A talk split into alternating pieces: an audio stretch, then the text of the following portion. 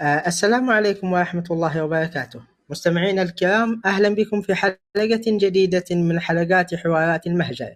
بعنوان التعليم عنوان النجاح. فلا يخفى على أحد منا أهمية التعليم في بناء المجتمعات والدول. فالتعليم فالتعليم السليم هو اللبنة الأولى لتنشئة فرد منتج قادر على البناء والتعمير. وللأسف أيضا لا يخفى على أحد منا مصاعب التعليم في بلادنا وضعف مستواه والذي هو أحد أسباب تأخرنا وتراجعنا.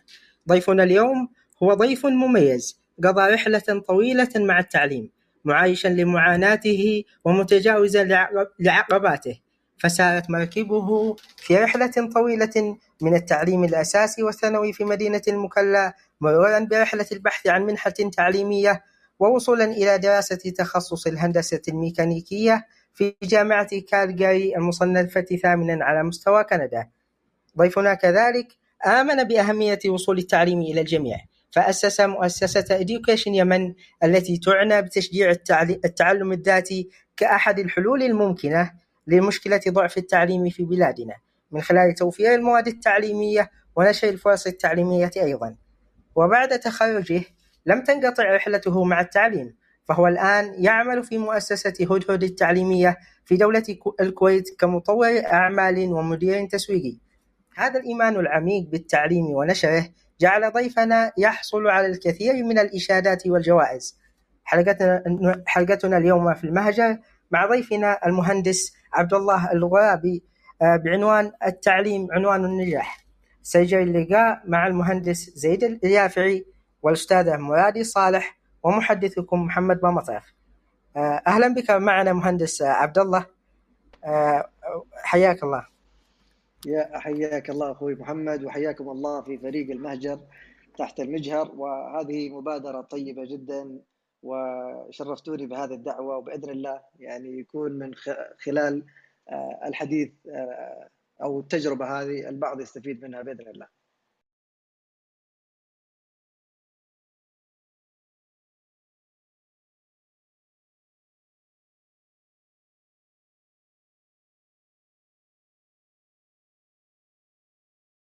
الآن ننتقل إلى المحور الأول مع المهندس زيد. تفضل زيد.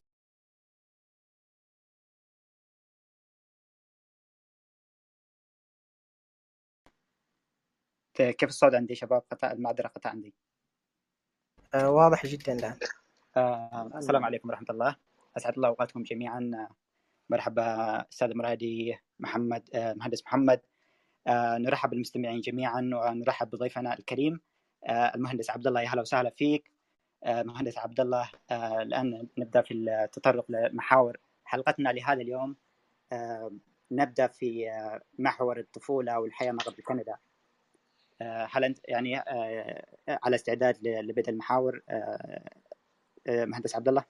فعلا تمام ممتاز. نبدأ على بركة الله. ممتاز جدا. عندما نتطرق إلى إنجازات اليوم مهندس عبد الله يعني يبدو إنها نتاج لعملية بناء تسلسلية مترابطة يعني لها علاقات بأساس تحديات الأمس ونجاحاتك في الماضي. آه، مرحلة الطفولة البيئة آه، مرحلة الدراسة في مرحلة ما قبل الهجرة إلى كندا 2014 آه، مهندس ما دور هذه المرحلة؟ نحن متحمسين نحب نسمع عن البدايات في رحلة نجاحك يا باشمهندس تفضل. حياكم الله أخوي و هو الطفولة فعلا هي لعبت دور كبير جدا في لعلها في تحقيق وفي التيسير لبعض الأمور آه، آه، المتتابعة.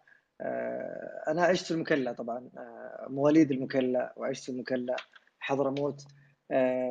طبعا والدي هو يعني يعتبر محور هذا هذا كله. والدي هو معلم رياضيات الأستاذ عمر الغرابي. هو معلم معلم رياضيات في ثانوية المكلا النموذجية. آه، وأيضا خبرة في التعليم آه، أكثر من قرابة 40 سنة. آه، الله يطول في عمره. وهذه البداية بداية الرحلة كانت في الأساس درست في المكلا وأيضا كانت ما بعد الثانوي بعد الصف التاسع أعتقد كان أول تحقيق نجاح بسيط جدا. كان حققت نجاح على مستوى حضرموت في اختبارات تعمل ما بين المحاور. آه، محاور في المكلا تمام؟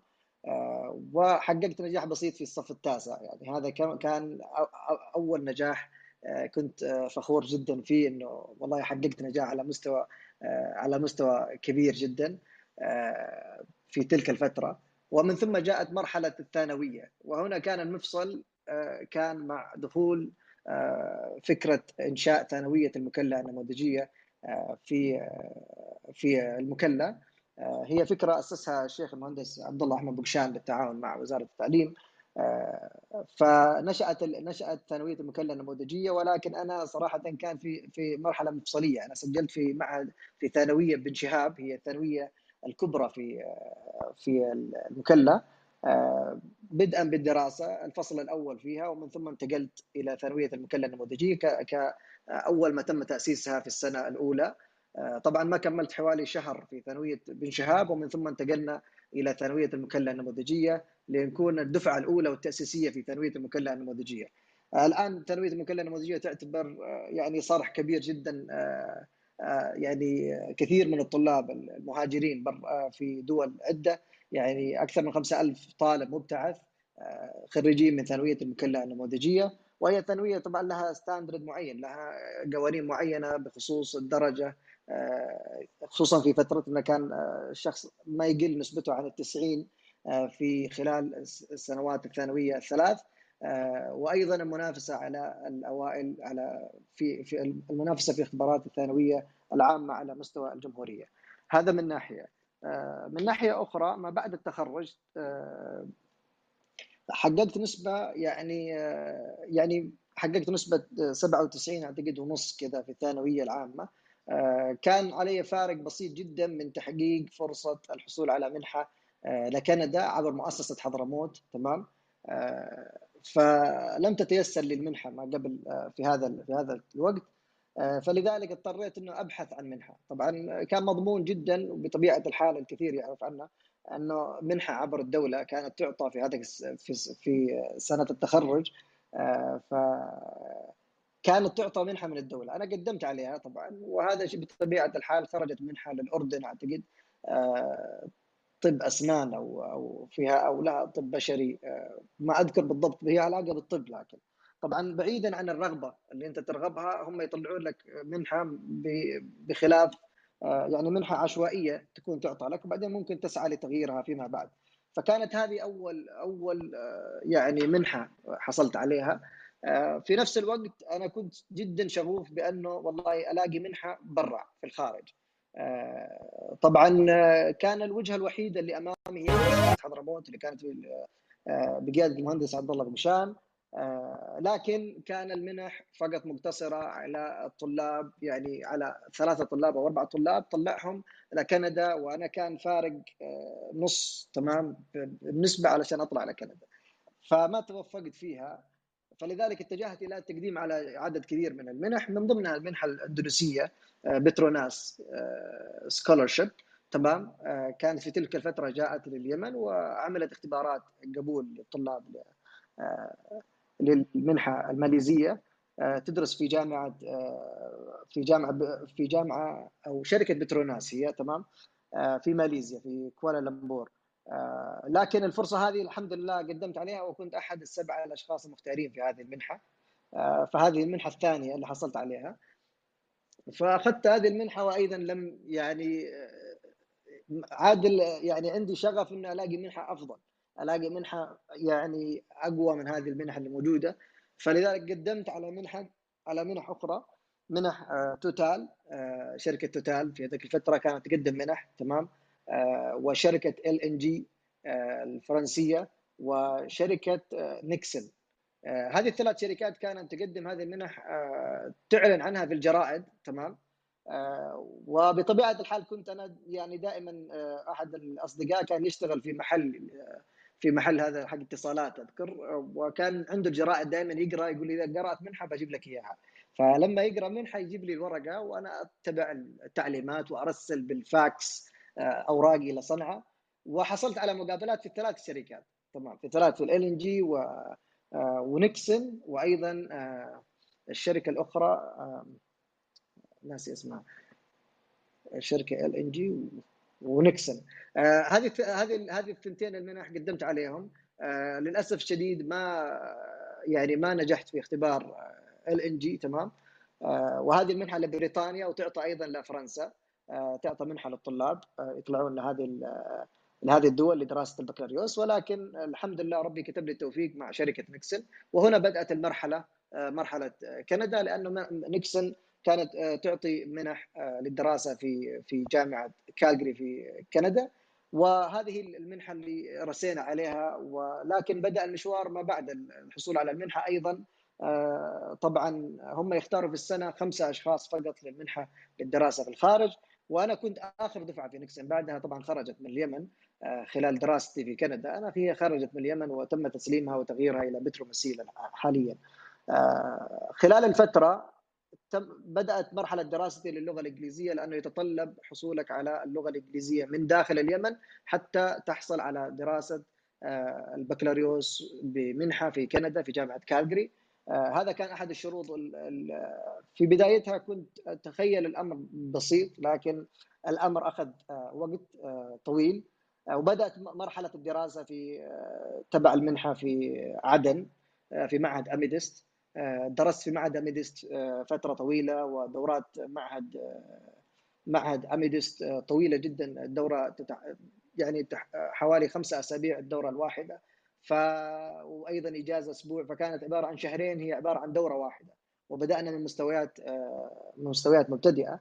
ومن ثم ذهبت إلى صنعاء آه، بعد تكملة فترة في عدن آه، حوالي آه، ستة أشهر في عدن.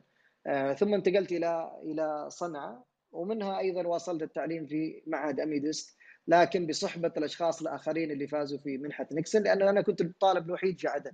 أنا اخترت عدن طبعا بناء على أنه عمي موجود في عدن ساكن في عدن فقلت ممكن أسكن عنده يكون قريب وهذا وهذا الأمور. لكن فيما بعد الشركة اضطرتنا أن نسافر لصنعاء وأدرس في صنعاء. ومنها درست في صنعاء آه، في معهد اميدست آه، وأيضا آه، دورات في معهد يالي لتحضير التوفل. وحضرت التوفل الحمد لله وحققت درجة التوفل المناسبة في في اليمن. ومن ثم جاءت مرحلة السفر لكندا. هذا باختصار نوعا ما تفاصيل الحوار يعني في الطفولة وما قبل كندا.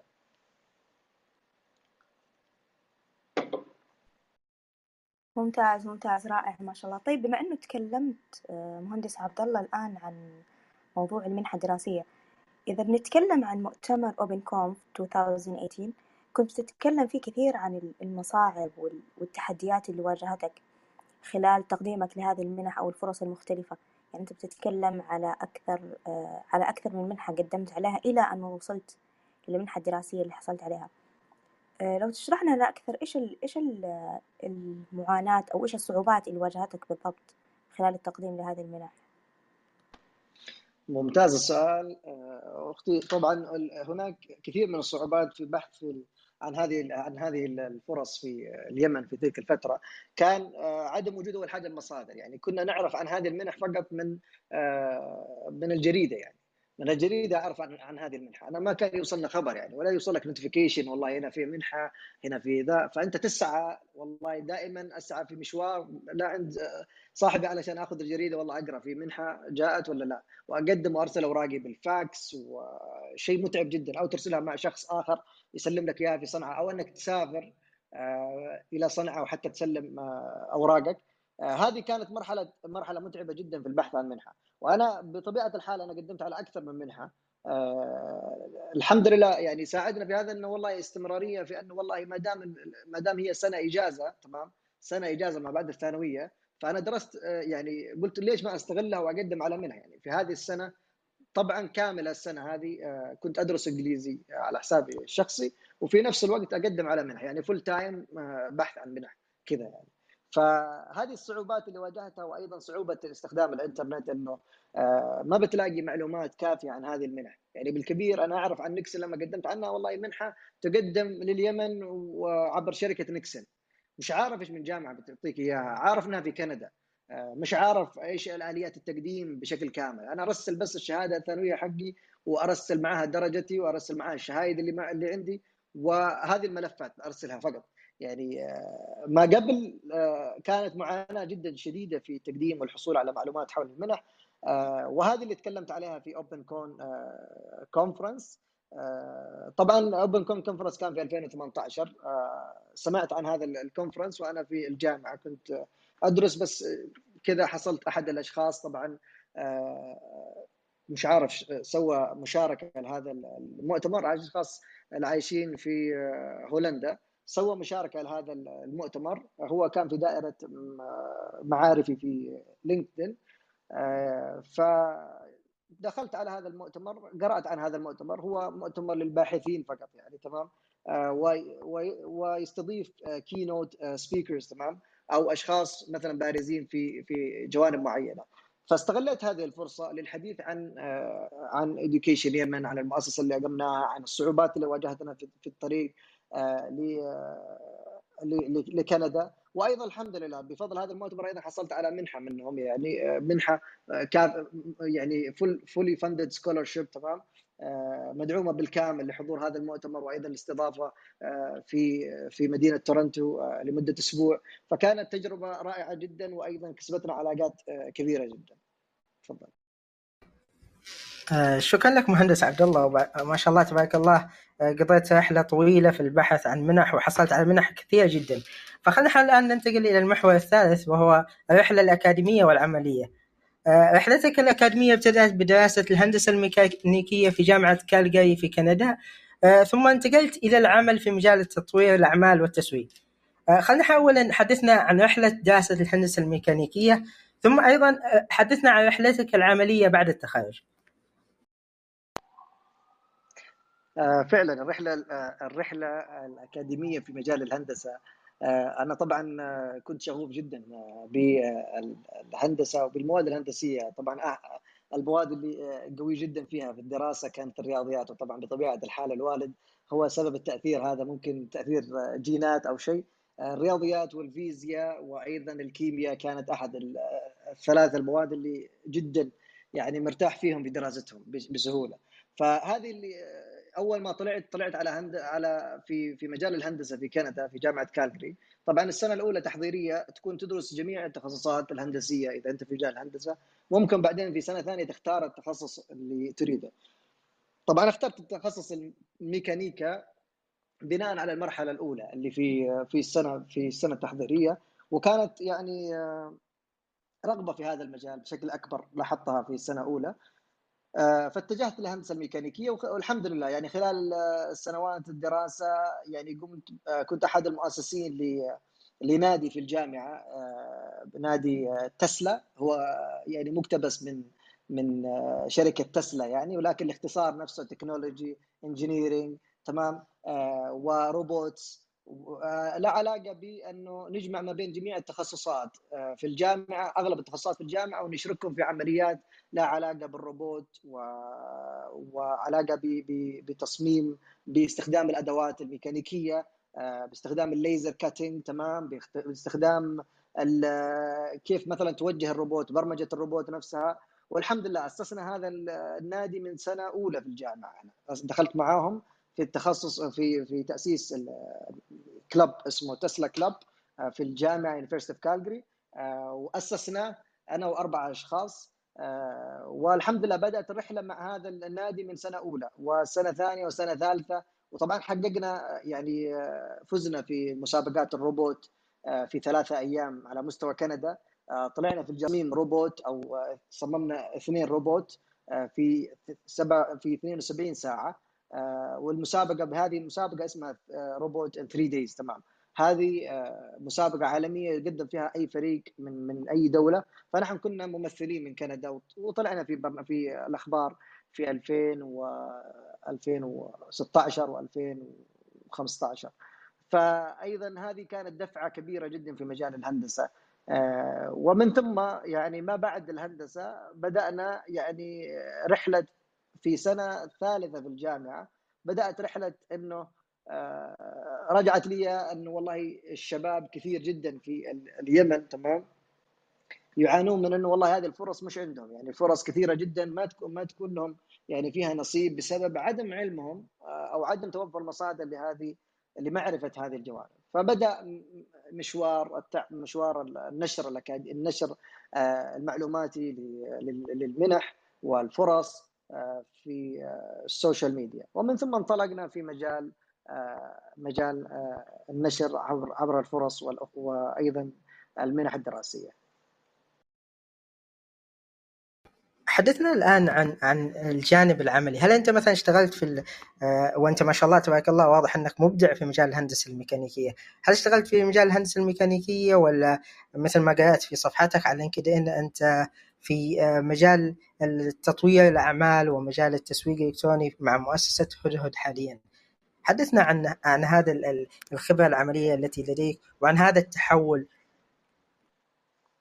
آه، فعلا هذا سؤال مفصلي. آه، هو أنا تخرجت من جانب الهندسة الهندسي ولكن ما قبل الهندسة. هو أنا جلست في صنعاء سنة ونص تمام في صنعاء. قبل ما سافر إلى كندا كان هناك للأسف يعني الفيزا الكندية لم تصدر لي مباشرة فكان في تأخير حوالي ستة أشهر واشتغلت مع شركة مام في كندا. آه، كنت آه، اشتغلت معاهم في مجال آه، مجال التسويق والتعليم والتعليم تمام. كنت ماسك ال head تبع ال education في شركة مام. اشتغلت فترة بسيطة جدا انتظارا للفيزا الكندية حتى تصدر. وطورت هذا هذه هذه الديبارتمنت تمام؟ والحمد لله اسسنا لها بشكل كبير جدا وعلاقتي طيبة معاهم لا زالت إلى حد اليوم.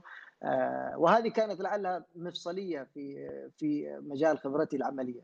آه، ومن ثم خلال مرحلة مرحلة الدراسة الأكاديمية أيضا في الهندسة آه، يعني كنت شغوف جدا بمشاركة الأمور وتأسيس يعني مؤسسة Education Yemen والحمد لله مؤسسة Education Yemen آه، سجلت قانونيا في كندا آه، وأيضا مسجلة في اليمن آه، وأيضا أسسنا الفريق بشكل كامل لمؤسسة Education Yemen هذا أعطانا إلهام نوعا ما عن كيفية مثلا تطوير جوانب في جوانب الأمور الإدارية في في مجال التعليم ومجال المنصات التعليمية.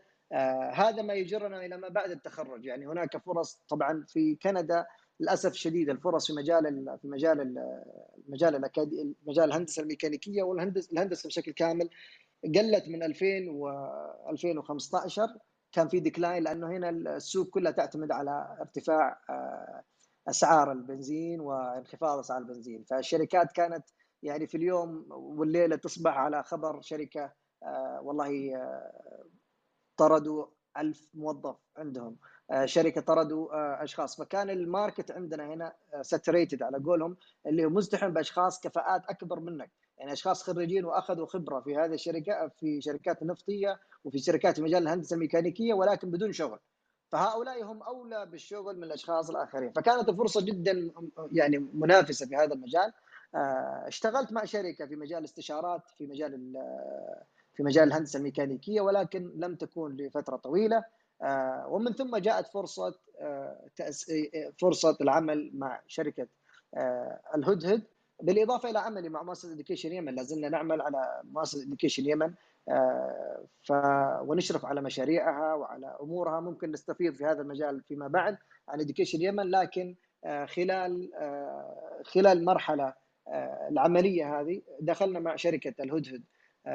لتجارة الوسائل التعليمية وهي أيضا آه، هي شركة إماراتية آه، تسعى لتأسيس منصات ولتأسيس منصات تعليمية وأيضا وسائل تعليمية تفيد وتسهل عملية التعليم وتطور من عملية التعليم في هذا المجال للدول العربية وأيضا لها علاقة بتطوير تقنيات في ال virtual realities وهذه الأمور. وبحكم خبرتي آه، في مجال آه، يعني تطوير الأعمال في تطوير مثلا مؤسسة Education Yemen وتأسيسها والحمد لله الآن يعمل فيها ستة آه، يعني 16 شخص يعمل في مؤسسة Education Yemen يعني. و فهذا اللي ساعدنا بشكل كبير جدا لأنه أمسك مع شركة شركة مثل الشركة الإماراتية الهدهد. والحمد لله نحن الآن نسعى لإطلاق أول منصة تبع منصة الهدهد هي منصة سبر منصة تختص بالتعليم الأونلاين وهذه نسعى إلى إطلاقها بإذن الله خلال الأشهر القادمة. آه، جميل جدا ما شاء الله تبارك الله مهندس عبد الله تجربة يعني غنية جدا وجانب ملهم وملفت للانتباه وهو عملك في مجال يختلف عن دراستك آه، كما ذكرت أنت. آه، وهنا كأنك تقول أن النجاح لم يعد مقتصرا على تخصصك الجامعي فقط. آه، وأنت تحدثت عن دور التجارب في اكتشاف الذات واكتشاف رغباتك وتطوير مهاراتك. وهنا أنا متأكد أنه كثير من الشباب هنا أو ربما كثير من الناس اللي هنا يعرفون شباب ربما بل أنا منهم واقعين في هذه المعضلة معضلة التخصص والرغبة وربما تخصصك لا يكون له مثلا مجالات عمل معينة. فما هي رسالتك لنا ولكل الشباب في الواقعين في هذا الحياة مثلا أو هذا التشتت لو أسميناه تشتت حتى؟ فتفضل مهندس عبد الله. حياك الله. اسئلتك ممتازة جدا. آه، هو بطبيعة الحال شوف آه، المرحلة ما بعد الجامعة هي مرحلة صعبة جدا وأنا شايف فيها آه، فيها على قولهم جاب كبير جدا تمام؟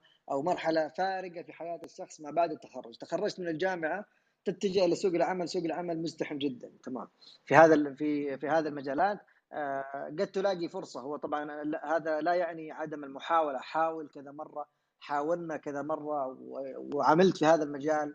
لكن أنا والله ما فضلت هذا المجال بحسب آه، يعني رغبتي إنه والله ممكن أتبع فرصة أفضل في مجال أنا شغوف فيه. آه، طبعا شغفي وقت الدراسة لم يتغير، وقت العمل لم يتغير، هو لا زال هو نفس التعليم اولا وأخيرا، تمام، فهذا كان شغفي أنا، تمام، فحاولت إنه أسعى اتجاه الشغف، طبعا هذا ما ما أريد إنه أوصل يعني رسالة يعني إنه والله الشغف هو كل حاجة كل شيء في الحياة. يعني أشخاص يشتغلون مش كل الأشخاص يفضلون الوظائف اللي هم آه، يعملون فيها. لكن هي ما دام إنها مصدر رزق فهي وأنت تتقن هذا الشيء فممكن الاستمرار فيه لا بأس لا بأس في هذا الأمر. آه، ولا يعني إنه والله إقصاء كل الفرص والتركيز فقط على الشغف. هذا من ناحية. من ناحية أخرى الواحد يعني يحاول يستكشف كل الجوانب اللي عنده يمتلك فيها خبرات ومهارات. تمام. ما بعد التخرج أنت تكون في مرحلة صعبة جدا. بعض الأشخاص ييأسون ويدخلون في مرحلة والله أنا ما قدرت ألاقي وظيفة اذا بجلس في طور انتظار الوظيفة في هذا المجال. ممكن تنمي مهارات أخرى. يعني أنا مجال مجال التعليم أنا يعني ماخذ فيه دورات فوق ال 100 دورة في هذا المجال. يعني من كورسيرا من من المنصات العالمية من يوديمي آه، منصات لها علاقة بالإدارة علاقة بالجانب الإداري. أنا ماخذ دورات. يعني في الشهر ممكن آخذ ثلاث دورات أربع دورات في هذه المجالات.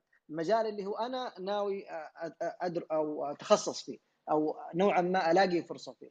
بحكم إنه والله الآن أنا أنجزت الهندسة الميكانيكية مثلا على جنب مو شهادة موجودة معك حاولت أبحث عن مجال فيه دخلت في مجال الاستشارات حاولت تدخل ثاني مرة للسوق شفتها والله فيها صعوبة حاولت في مجال آخر أنت نميته وسعيت على تنميته مثل الجوانب اللي لها علاقة الجانب التعليم وجانب تطوير الأعمال آه، الآن أيضا أسعى للحصول على شهاده آه، في في مجال آه، تطوير الأعمال شهاده عالمية. في نفس الوقت هذا هو عبارة عن تنمية مستمرة. في أي مجال بتوصل إلى إتقان هذا المجال يعني مع الوقت. بس الواحد ما ييأس هي مرحلة صعبة جدا وفارقة. إن الواحد والله يقول أنا أكمل الدراسه الآن بكون على يعني مؤهل لسوق العمل. تجي على سوق العمل في مهارات ما ما وجدتها مثلا في آه، ما حصلت على هذه المهارات أو ما كونت هذه المهارات في آه، مرحلتك الدراسية. آه، بعض الأشخاص مثلا في الجامعة طبعا هذه أهم نقطة كانت في الجامعة فاصل يعني مفصلية جدا إنه بعض الأشخاص يدخل للجامعة مرحلة الجامعة ما يدخل مثلا في في نوادي لها نوادي طلابية في هذه الأمور. هذه الأمور تنمي عندك العمل مع الفريق تنمي عندك العمل آه، تنمي معك التواصل في في بيئة العمل نفسها. هذه اعتبرها بيئة عمل بسيطة جدا لطالب آه، لمرحلة مرحلة آه، مرحلة كونك طالب. هذه اللي بتتنمى مع الوقت بتخليك تتعامل مع بيئة العمل في كندا. وطبعا في كندا حاجة عندنا حاجة اسمها الخبرة العملية وهي الخبره هي خبرة البيئة العملية الكندية. هذه تتطلب من كل شخص حتى لو شخص عنده شهادات دكتوراه من خارج كندا ما يوظفونك في أصغر وظيفة في كندا إلا بوجود التجربة الكندية، التجربة الكندية هي تجربة بيئة العمل الكندي، كيف تتعامل مع بيئة العمل الكندي؟ كيف بتنمي هذه؟ طبعا هذا ليس بالضرورة مقتصرا على كندا. أنا أشوف هذه التجربة المفروض أن تطبق في كل البلدان. في كل البلدان المفروض تنمية مهارة التجربة الكندية. التجربة السعودية التجربة اليمنية. زي كذا يعني تكون أنت عندك تجربة في بيئة العمل وكيف تفهم في بيئة العمل. وهذه تنمى من سواء من وجودك اولا في في الجامعة تنمى ما بعد الجامعة في الدخول في بيئة العمل آه، ايا كانت بيئة العمل بس تنمي عملية التواصل مع المدير عملية التواصل مع الزملاء في العمل عملية إنجاز العمل كيفية ترتيب المهام العمل وإنجازها في الوقت المحدد هذه كلها الأمور يعني تراكمية. هي اللي تحدد مسارك ما بعد التخرج. ما بعد التخرج عندك مجالاتك. آه، الآن التعليم أونلاين تقدر تأخذ دورات آه، تخصصية دورات مهنية. هي الآن صارت الترند في السوق. لو أنت والله متخرج هندسة آه، ممكن تلاقي لك أيضا شهادات في الهندسة. P Eng تلاقي شهادة EF تمام. آه هذه الشهادات عالمية مثبتة عالميا. انه والله لو ما عندك هذه الشهادة ممكن تعطيك آه يعني تعطيك آه إيجابية أو تعطيك advantages تمام أكثر من زملائك الآخرين.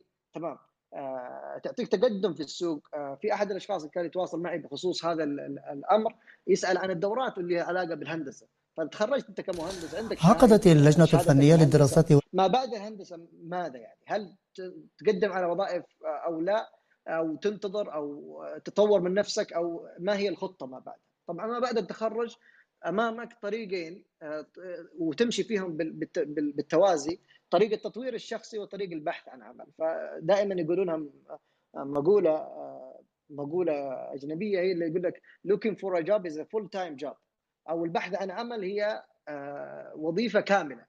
فكنت والله العظيم تخرج من أعرف أشخاص يمنيين موجودين عندنا. كان يطبقون هذه هذه بالضبط بالنص الواحد. تمام.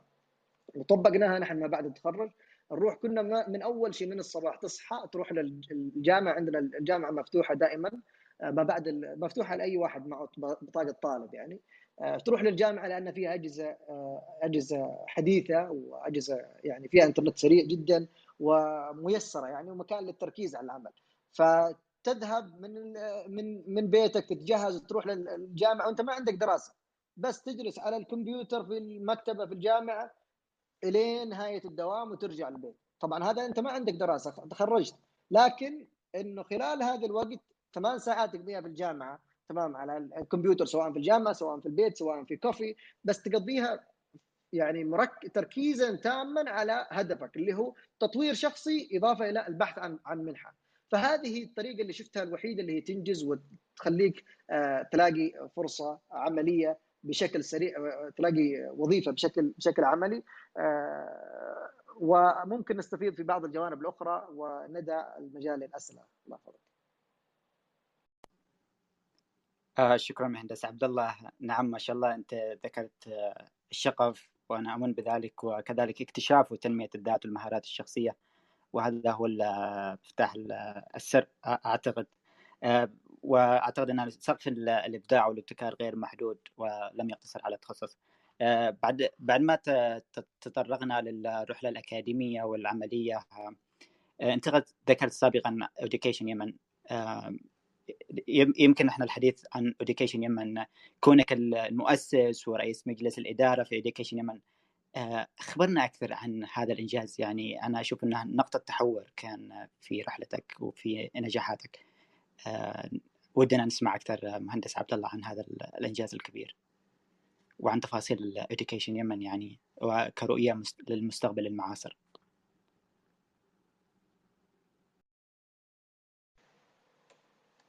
شكرا لك أخوي زيد. آه، هي education يمن هي مرحلة آه، لو ان تعتبر هو إنجاز بسيط جدا ولكن جاء من من شغف في مساعدة الأشخاص الآخرين اللي هم باحثين عن فرصة لهم في في الخارج أو باحثين عن فرصة لمواصلة تعليمهم سواء في الداخل أو في الخارج. آه، الفكرة جاءت من المعاناة ممكن لو لاحظتوها هي أمور متسلسلة نوعا ما إنه أنا عانيت في بحثي عن فرصه عانيت في في تقديمي على الفرص. فلاحظت إنه والله الآن في بعد وصولي إلى كندا هنا لقيت إنه في فرصة الإنترنت سريع جدا. وعندك إمكانية انه والله تقوم بترجمة هذه الفرص المتاحة للطلاب آه، وتقديمها لهم. فلاحظت بدأت هذا بعبارة عن على قولهم آه، تجربة تجربة الجمهور هل يتقبل هذا الشيء أو لا؟ قدمتها عبارة عن أول حاجة نشر في صفحتي الشخصية. آه، نشرت مجموعة من الفرص الأكاديمية والفرص اللي هي المنح الدراسية في الخارج. قمت بترجمتها من اللغة الإنجليزية للغة العربية ونشرتها. لقيت واجهت عدد كثير من الأسئلة انه والله الأشخاص ما يسمعون عن هذه الفرص. يعني تكون أش... يعني فرص الماجستير والدكتوراه خصوصا والبكالوريوس تكون مقدمة من دول. هم الأشخاص كانوا خريجين الثانوية. يحسب انه والله أنا خريج الثانوية يعني ضروري ألاقي منحة من الدولة. تمام. ولاحظنا المعاناة للشباب اللي سافروا عبر الدولة تنقطع الرواتب عليهم من من أشهر طويلة جدا ويعانون مثلا توقف المنحة في في وسط الدراسة. يعني في بعض الأشخاص حتى في سنة ثالثة توقف المنحة عليه آه، كمل على حسابك في دولة يعني بعيدة جدا. آه، صعب عليك آه، إنك تجيب تكاليف هذه الدراسة. بعضهم حتى يوقفوا اضطروا بعض الشباب اللي على حساب المنح الحكومية التوقيف والرجوع لليمن. وهذا شيء واقع جدا وتكلموا عنه في ال social media بشكل كبير جدا.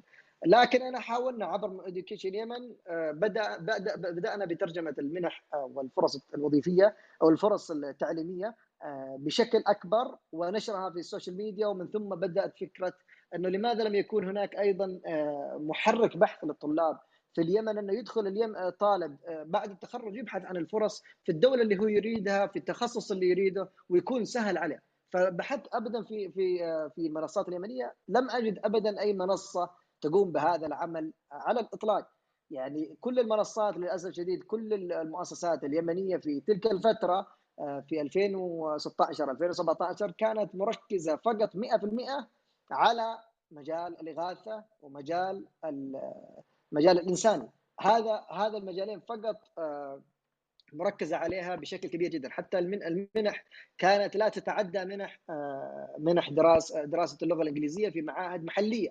هذه اللي اللي لاحظناها في تلك الفترة. ما كنا ما لاحظنا إن في والله في إيجابيات للشباب إنه يقدروا يسافروا دول أخرى للدراسة لمواصله التعليم والفرص هذه متاحة لهم.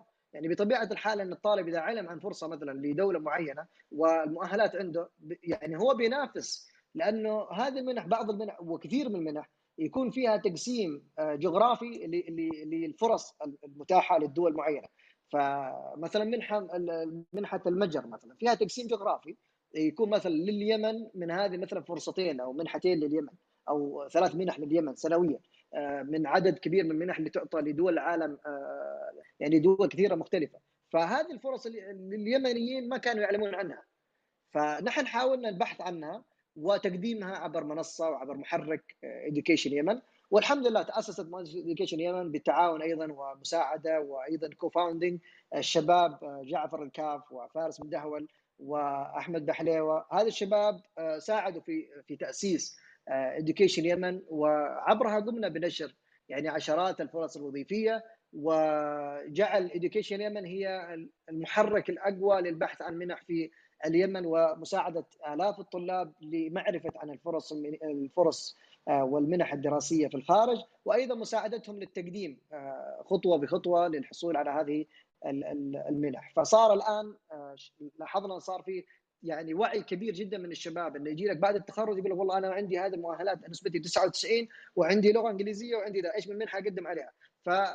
ففي فريق متخصص عندنا مستشاري Education Yemen موجودين في صفحة في في صفحات ال social media آه، يجوا يجيبوا على هذه التساؤلات. يساعدوا الطلاب إنه والله هذه المنحه مناسبة لك في التخصص الفلاني تكون مناسبة لك. أيضا في محرك البحث نفسه في Education Yemen الموقع eduyemen.org أو ORG هذه الموقع هو عبارة عن محرك بحث حتى تدخل بنفسك تدخل على الموقع تسجل مثلا الدولة تسجل التخصص تسجل مثلا مرحلة بكالوريوس أو ماجستير أو دكتوراه.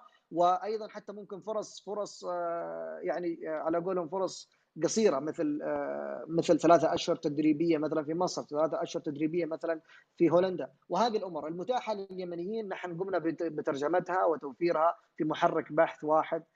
يسهل على الطلاب يعني الحصول على هذه المنح وأيضا في حالة إنه أي واحد عنده استفسار آه، يستطيع سؤالنا.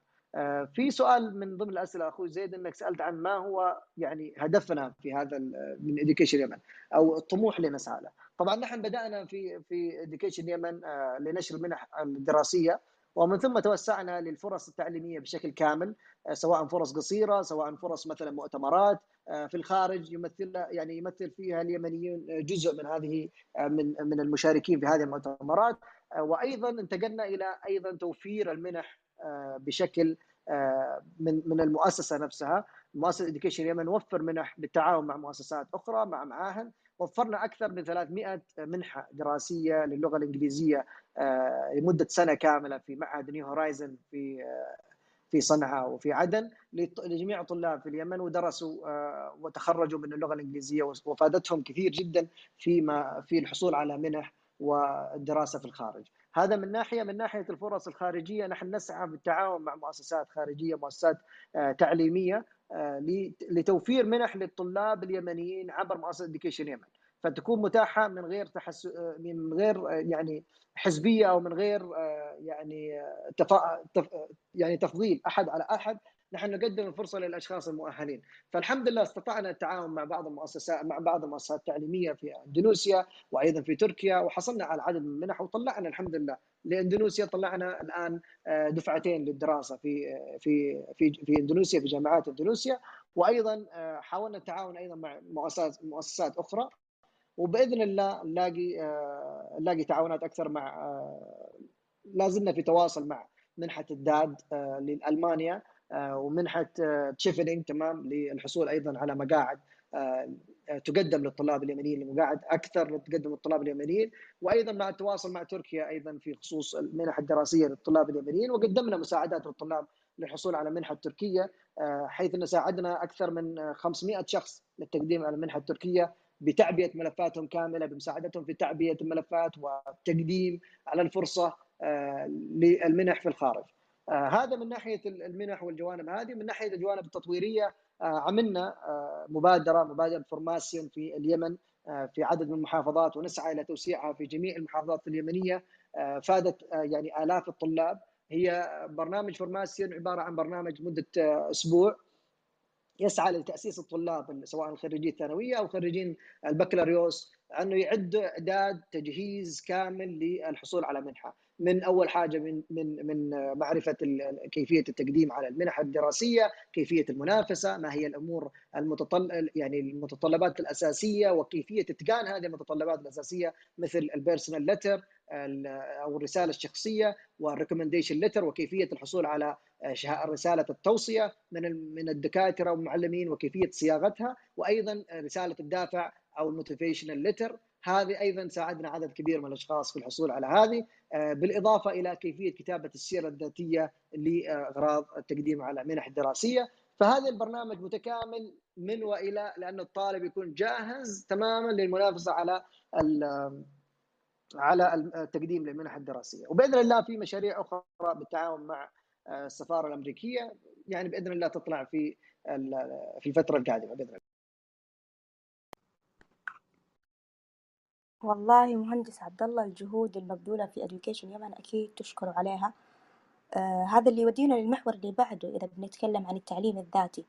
تكلمت حضرتك قبل شوية عن دور التعليم الذاتي تطوير الذات آه وبتتكلم عنه دائما حتى في مقابلاتك إذا قلنا مع قناة بلقيس. كنت تتكلم عن تطوير الذات.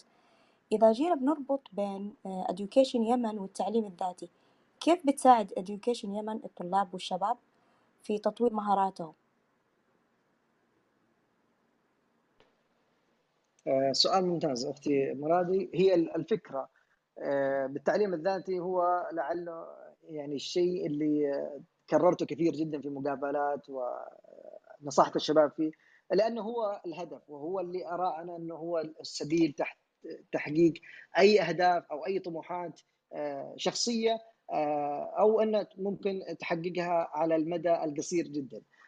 فأنا شفت لاحظت أن الشباب في اليمن بعضهم يتعذر بوجود والله التعليم والله التعليم في الجامعات عندنا يعني متعب التعليم عندنا خربان أو عندنا تعليم جدا قديم هذه هذه الأعذار جميعها جدا كانت يعني ولا زالت أحد أسباب تعتبر المصاعب أمام الطالب اليمني. فيلاحظ إنه والله اللي دراسته كله هذه ما منها فائده يقول لك والله هذا outdated كله هذا قديم التجارب اللي ندرسها هذه المناهج قديمة جدا. ف يعني أنا أشوف الطلاب الطالب اليمني هو أكثر شخص محتاج للتعليم الذاتي من أي شخص آخر. لأنه أمامك مصادر كثيرة جدا وهو التوجه الآن العالمي للتعليم الذاتي، التعليم الذاتي بيسك يعني ببساطة إنه الآن انفتحت انفتحت أمامك جميع جامعات العالم بضغطة زر واحدة، الحمد لله الآن كثير من الطلاب من اليمنيين الطلاب الخريجين أو غيرهم أو المحترفين آه، يعني عندهم إنترنت تمام؟ آه، إنترنت لا زال بسيط لكن يستطيع الشخص ممكن يعني يستثمر في هذا آه، في قدرته على على استخدام الإنترنت في الوصول للمواد وتطوير من ذاته عبر التعليم الذاتي. فالآن صار التوجه العالمي بشكل كامل كموجة عالمية للتعلم الذاتي وفتح الجامعات. يعني من جامعة هارفارد معهد MIT هذه من top في في العالم بشكل كامل موجودة مناهجهم الدراسية أمامك في الإنترنت موجودة. في مواقع متاحة لك تقدر تدرسهم من بيتك. يعني من لو أنت في بيتك في المكلا ولا بيتك في آه، وسط حدة في صنعاء ممكن تقدر تفتح اللابتوب وتفتح ممكن حتى من من جوالك تقدر تدرس معاهد معاهد آه، أو تدرس مناهج هارفارد آه، ومناهج ال MIT تدرسها من بيتك. تمام. ما يحتاج لك أي حاجة.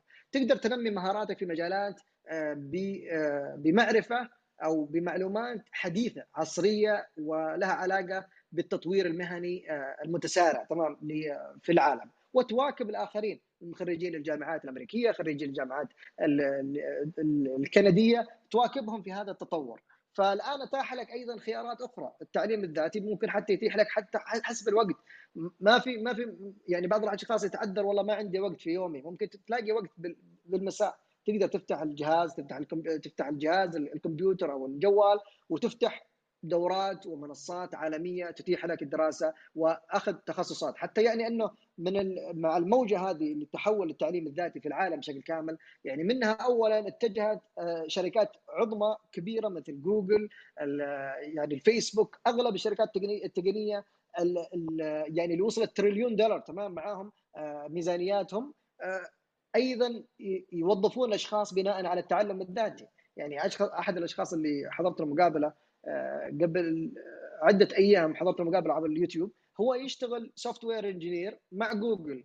هو ما ما درس ابدا لا بكالوريوس ولا دبلوم ولا أي حاجة. خريج ثانوية استغل مباشرة على الدخول في مجال التعلم الذاتي وذهب من هذا التخصص إلى التعمق فيه وأيضا آه، استثمر في هذا المجال ومن ثم قدم آه، سيرته الذاتية لجوجل وتم قبوله. ك software engineer يستلم نص مليون دولار في السنة تمام. فهذا هذا الأشخاص يعني مش ما ما حققوا هذا ب يعني بالمصباح السحري أو شيء. هذا مباشرة أمامك نفس المصادر اللي تدرسها هم نفسهم الأشخاص تعلموا منها. فالآن أمام الطلاب اللي في اليمن فرصة كبيرة جدا والمنصات كبيرة جدا للتعلم الذاتي. عندنا منصات أجنبية كورسيرا ومنصة ادكس منصة ادكس بالتعاون مع هارفارد مع ستانفورد University وعدد كبير من الجامعات الأمريكية تتعاون مع منصة edX ولي فيديو أعتقد نشرته من قبل أو محاضرة حول كيفية الحصول على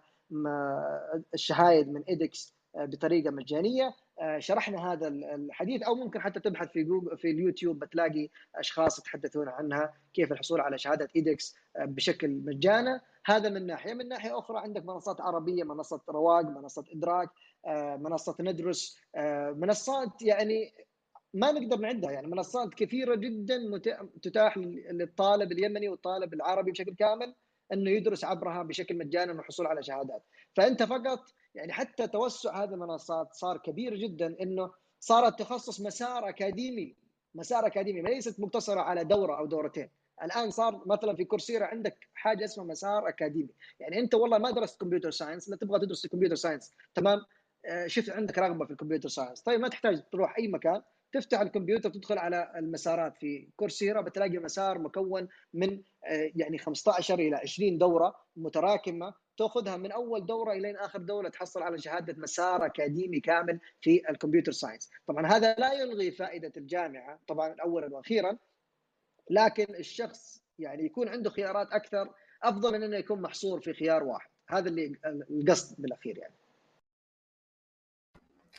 آه، شكرا لك مهندس عبد الله وما شاء الله تبارك الله هذه التجربة آه، الطويلة ملهمة جدا. وواحدة من أهدافنا هنا في المهجر توك أو آه، محادثات المهجر أن إحنا ننقل هذه التجارب لكوادرنا من أجل أن تلهم الآخرين. فدعنا الآن ننتقل إلى المحور التالي وهو التجارب الشخصية والتغيير آه، خلينا نعود لما ذكرته في مؤتمر اوبن كونف 2018 وما ذكرته اليوم أيضا أن Education يمن هي نتاج تحويل معاناتك الشخصية باحثا عن منحة دراسية إلى مشروع ذي تاثير إيجابي للآخرين. فأنت عندما وصلت إلى إلى الشمعة في آخر نفق التحديات أثرت أن تفيد غيرك بإشعال شمعات أخرى. تنير الدرب للاخرين ممن يواجهون نفس الصعوبات. هنا نريد أن نسأل ما هو الدافع الذي حفزك ودفعك للشعور بدورك تجاه الآخرين. يعني ما قلت إنه أنا خلاص وصلت إلى إلى كندا وحصلت على منحة وصلت إلى هذا المكان وخلاص هذا أه- أه- أهم شيء أه، مصلحتي الشخصية. وأيضا كيف يمكننا الاستفادة؟ نحن وغيرنا من تجاربنا في إحداث فرق وتغيير. تفضل مهندس. حياك الله. آه، فعلا هي شوف التجارب الشخصية آه، ممكن تحويلها أو تحويلها لشيء يفيد الآخرين. وهناك صراحة آه، عدم تقليل من جهود الآخرين المغتربين. هناك عدد كبير من الشباب يسعون في تغيير في في يعني إحداث تغييرات كبيرة جدا في حسب كلنا في حسب مجاله. في بعض الشباب يسعون للتغيير في مجال الفن في أشخاص يسعون للتغيير في مجال في مجالات السياسية في مجالات اللي يعني آه، تصدير الشباب لمجال الوجه السياسي. في بعض الشباب آه، يسعون لتحويل آه، معاناتهم أو التجارب اللي مروا فيها في في اليمن بتحويلها لأشياء تحدث تغييرا في حياة الشباب الآخرين. وهناك تجارب كثيرة يعني صعب إنه يتم ذكرها بالكامل لشباب في الخارج سعوا في هذه الأمور. لكن الواحد ممكن يحاول يسعى للتغيير آه، اللي لاحظته إنه عدد كبير من طلاب الخارج اللي يسافروا برا أو يدرسوا برا آه، تلاقيه ينشغل كثير جدا بدراسته ينشغل كثير جدا مثلا آه، بالمحيط اللي هو فيه تمام؟ عن والله توفير مصادر أو توفير مثلا أشياء أحداث تغييرات كبيرة في في في الآخرين. تقتصر بعضهم على إنه أحداث تغيير على مستوى الشخصي في أسرته الشخصية أو ممكن الاقارب فقط من الدرجة الأولى. فلكن بالتعاون مع مع الأشخاص الباحثين تحدثنا معهم في في برنامج آه، مستشاري Education Yemen آه، تحدثنا مع أشخاص يعني دكاترة وأشخاص PhD candidates و masters تمام؟ يدرسون في جامعات في ألمانيا في يو كي يدرسون بعضهم في أمريكا.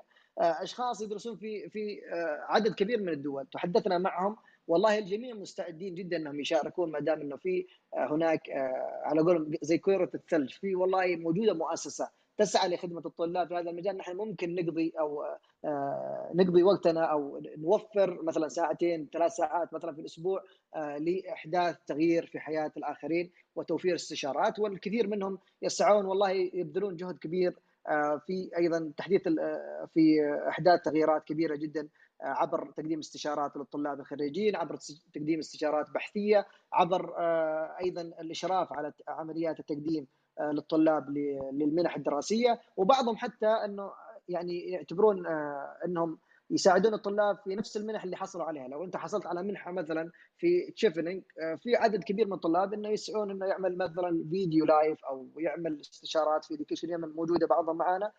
يدخل معنا يسعى بجهده كامل إنه والله ينجح الطلاب أو يجعل المنافسة كبيرة للطلاب اليمنيين آه، بحيث إنه يقدمون ويحصلون على فرصة للدراسة في هذه المنحة اللي هو حصل عليها من قبل. آه، هذا من ناحية. ومن ناحية أخرى الواحد آه، دائما لا ينسى الأصل يعني. دائما يعني لا تنسى دائما معاناتك. ما دام مريت بمعاناة فحاول تحويلها إلى شيء إلى شيء يفيد الآخرين. ما دام عندك القدرة والمقدرة لإحداث تغيير. فلماذا يعني ما تحصل تغيير؟ ممكن ممكن منصات كبيرة جدا تنشأ في في جوانب أخرى، يعني منصات تعليمية ما عندنا لا يوجد في اليمن منصة آه، منصة تعليمية لدراسة الدورات الأونلاين موجودة ابدا، لا يسعى مثلا لا يوجد عندنا في اليمن آه، منصات تهتم مثلا بتوفير يعني ممكن حتى دورات أو توفير جوانب معلوماتية مثلا في جوانب سياسية بالتحديد. دورات تدريبية مثلا. في هذا الجوانب في جوانب دقيقة جدا مجالات كثيرة جدا في جميع التخصصات متاحة لأن الشخص يقدر يحصل فيها يحدث فيها تغيير على مستوى اليمن بشكل كامل. وهو بالأخير الواحد ينتبه دائما يرجع يقرأ سيرته الذاتية ويشوف إيش ماضيه بحيث إنه والله الآن توفرت عندي خدمة الإنترنت مثلا سريع. البحث صار عندي سهل جدا انه أبحث عن هذه الأمور، ليش ما أسوي مثلا منصة مثلا تتخصص في في في شيء معين في تخصصي اللي أنا أعرف فيه. في عندنا من من هذه الجوانب منصة اسمها منصة تخصصي في اليمن منصة تساعد الطلاب على تحديد تخصصهم. كانت لا توجد. يعني من سنتين من ثلاث سنوات ما توجد منصة تساعد الطالب اليمني في تحديد تخصصه. آخر مرة سمعنا عن تحديد تخصصات كان عبر اختبارات آه، بعضها أونلاين يقول لك والله تحديد تخصص أو ما إلى. الآن معنا كوكبة من الأشخاص المبدعين جدا في اليمن عبر منصة تخصصي يقدمون يعني استشارات في تخصصاتهم. تلاقي عندك يعني شخص هامه من هامات اليمن موجود في تخصص معين تقدر تأخذ معه استشارة. شخصية لمدة نص ساعة تكلم والله أنا حابب اني أستمر في هذا التخصص. هو بينصحك هو وصل للقمة في هذا التخصص. فأنت أكيد آه، تستفيد من خبراته. وهذا هذا شيء اسمه mentorship program ال mentorship program هو شيء طيب جدا جدا إنه تكون يعني هو منتشر كثير في الغرب. أعتقد انه الأشخاص المغتربين هنا يعرفون الموضوع هذا ال mentorship program آه، أغلبهم الأشخاص اللي في الخارج آه، يعني يكون عندهم شخص آه، مشرف عليه. المشرف هذا يكون شخص مش ضروري إنه شخص عالم أو بروفيسور. ممكن يكون شخص في سنة رابعة وأنت في سنة أولى في الجامعة. ممكن يكون هو ماجستير وأنت بكالوريوس. يعني هذا الشخص يكون أقدم منك بخطوة. في نفس المجال المسار اللي تسعى منه ويكون ناجح في هذا المجال عشان أنت تسعى تبتدي بنجاحاته وأيضا بالامور اللي حققها. ويكون عندك معرفة بما هو قادم لك. يعني لو كان شخص مثلا في أولى جامعة أنا طبعا من أحد الأشخاص اللي استفدت منهم آه، طلاب يمنيين خريجين عندنا في جامعة في جامعة كالجري في نفس التخصص تبعي. كنت دائما يعني أجلس معهم هم في سنة ثالثة رابعة وأنا كنت في سنة أولى. أجلس معهم أقول له إيش المواد اللي أركز عليها؟ إيش آه، الدورات اللي أقدر اخذها برا علشان ألاقي وظيفة فيما بعد بعد التخرج؟ ومن هذه الأمور. وحتى ممكن حتى تأسيس نفسي في عدد من الجوانب كانت بمساعدة آه، المشرفين أو المرشدين آه، في مسيرتي. لحد اليوم والليلة لا زالوا أشخاص استشيرهم في بعض الأمور. آه والله هل أقدم على هذه الخطوة؟ هل أقدم على هذه الخطوة؟ وهذا طبعا من استشار يعني ما خاب من استشار على آه شكرا مهندس عبد الله يعني إحنا لما نذكر مثلا كيف نحن نستفيد من تجاربنا الشخصية ونحولها إلى واقع أنا أعتقد ذاتيا إنها هذه هذه هي ذات طابع قيادي يعني. آه هذا يساعدنا إحنا ننتقل للمحور التالي واللي هو حول القيادة. آه، يعني إلى الحديث عن مشاركتك في برنامج القادة الشباب الزائرين آه، الذي كان في السويد آه، اللي كان اسمه واي إل في بي. هذا رحلة القيادة كيف كيف استلهمت فيها وكيف كانت تجربتك في هذا البرنامج؟ وما دور الشباب في في قيادة التغيير في مجتمعاتهم خصوصا نحن الآن في في أزمة شبابية في في مجال القيادة يعني. أحب أن أسمع تجربتك والمستمعين في هذا الجانب. آه، فعلا الحديث عن الحديث عن التجربة السويدية آه، طبعا الحمد لله يعني تيسرت لي في 2018 تمام؟ آه، أنا طبعا كنت أقدم على عدد من الفرص عدد مؤتمرات. حضرت بعض المؤتمرات في في باريس في هولندا أيضا وحضرت مؤتمرات في في أمريكا. تمام؟ آه، مؤتمرات شبابية. كنت أقدم على هذه المؤتمرات وأحاول إنه أكسب علاقات و آه، مع شباب آخرين من من دول مختلفة. لكن لعل التجربة الفارقة هي تجربة السويد تجربة لأنها عبارة عن دبلوم. كامل في آه، القيادة وكان هو موجه ل 25 شخص من من عدد من الدول من من دول أوروبا وأفريقيا وأيضا دول آسيا بشكل كامل. كانوا يختاروا 25 آه، آه، شخص آه، للبرنامج الواي ال في بي البرنامج هو عبارة عن شباب زائرين أو قادة زائرين للسويد. يتم البرنامج هذا بالتعامل بالتعاقد مع المعهد السويدي والحكومة السويدية عبر برنامج متكامل يعني برنامج متكامل من الصباح إلى المساء يعني يوميا لمدة شهر وشهر ونص هذا البرنامج الأول ومن ثم ترجع مرة أخرى للسويد بعد مرور ثمانية أشهر أيضا آه، حوالي قرابة الشهر أيضا آه، لتكملة البرنامج وقياس التغيير في حياته خلال الفترة الماضية. آه، التجربة كانت ممتازة جدا لأنه التقينا بشباب قادة من مختلف الدول العربية. التقينا شباب من ليبيا من الجزائر من تونس من مصر من السعودية آه، في هذه الدول بشكل كامل آه، أيضا من السويد أشخاص من آه، السويد من أوروبا بشكل كامل كانت لعلها استكشاف عن روح القيادة في هذا الشباب وفي هذه المجتمعات تعطيك انعكاس للتأثيرات والتغييرات اللي يحدثونها في مجتمعاتهم. على على مدى أنه ممكن هذا يحفزونك ويعطونك والله يعني دفعة للأمام كذا كأنه واحد يعطيك بوش للأمام كذا يقول لك والله شوف الناس الآخرين يسعون في هذه المجالات تمام آه، ففي ليبيا في في شباب جدا متحمس لأنه مثلا يكونوا مثلا بعض الشباب واحد احد الشباب كان تجربته ممتازة جدا انه الأشخاص المقعدين مثلا في تونس تمام؟ الأشخاص المقعدين اللي ما يقدرون يروحون للاماكن المنتخبيه هو سوى لهم جمعية مخصصة للأشخاص اللي في هذا الجانب. أنا ما أقول لك مثلا نسعى للجانب السياسي ولكن شوف درجة التغيير على هذه المجتمعات تمام؟ آه، في أحد الأخوات آه، الموجودات في في برنامج السويد. أيضا معها برنامج له علاقة بالتحرش مثلا في مصر. كانوا عبارة عن آه، الماء بيعملون زي زي الخريطة تمام؟ في مصر بشكل كامل. وأي مثلا حصلت حصلت حادثة تحرش في منطقة معينة يتم وضع بن أو عبارة عن زي النقطة كذا في الخريطة في هذا المجال. فتبينت طلعت بعض الشوارع من أكثر الشوارع اللي فيها تحرش. فصارت في تأثير على المجتمع إنه والله يبعدوا من هذه الشوارع. أو استبع أو انه ممكن حتى يكون إشراف من الدولة لهذه لهذه الأمور.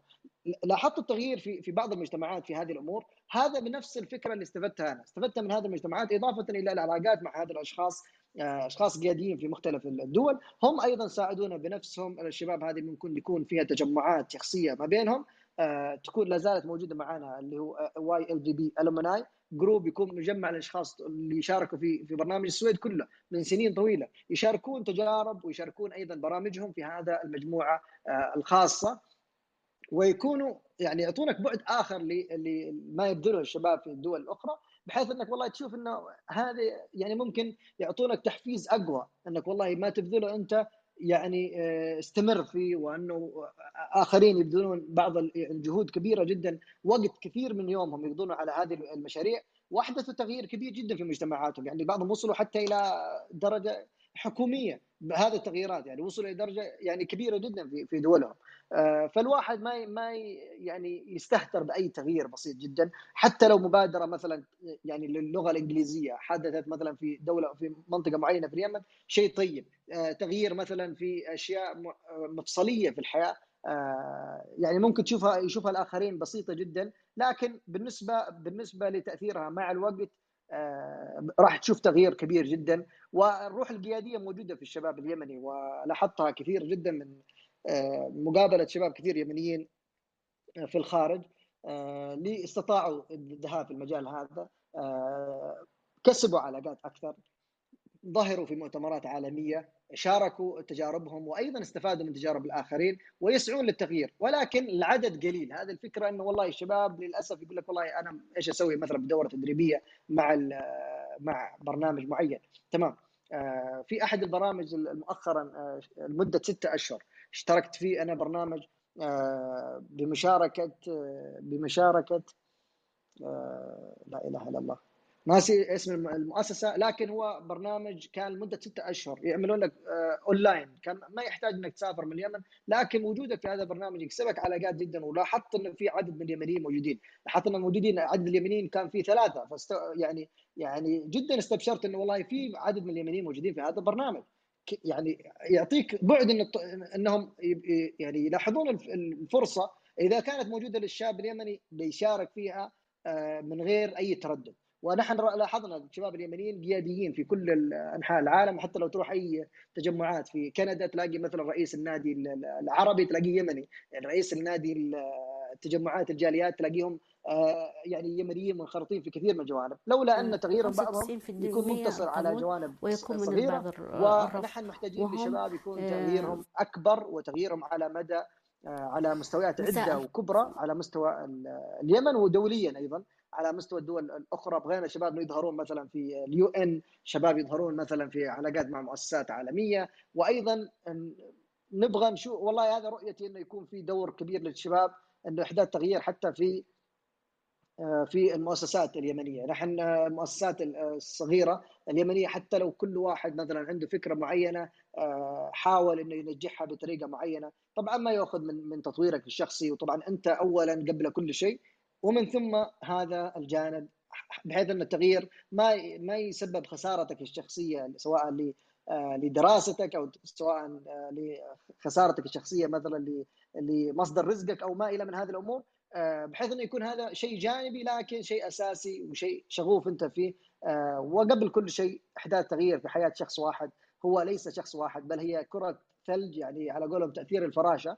ممكن أنت بس بطريقة أفضل يعني بطريقة حسنة إنك تأثر على شخص واحد تمام اليوم. بكرة الشخص هذا يأثر على أشخاص آخرين وكله يعني في ميزان حسناتك بالأول والأخير وأيضا في تحسين آه، في تحسين أيضا دخل هؤلاء الأشخاص لو ساعدت أشخاص للظهور والاستفادة من بعض الأمور ممكن أيضا تساعد في يعني تحسين مستوى أسرة كاملة وما دام خط الفقر في اليمن يتعدى نسبة 90% فأي تغيير تحدثه حتى على مستوى بسيط جدا هو تغيير في ميزان في الميزان في الميزان النسبي يعتبر كبير جدا.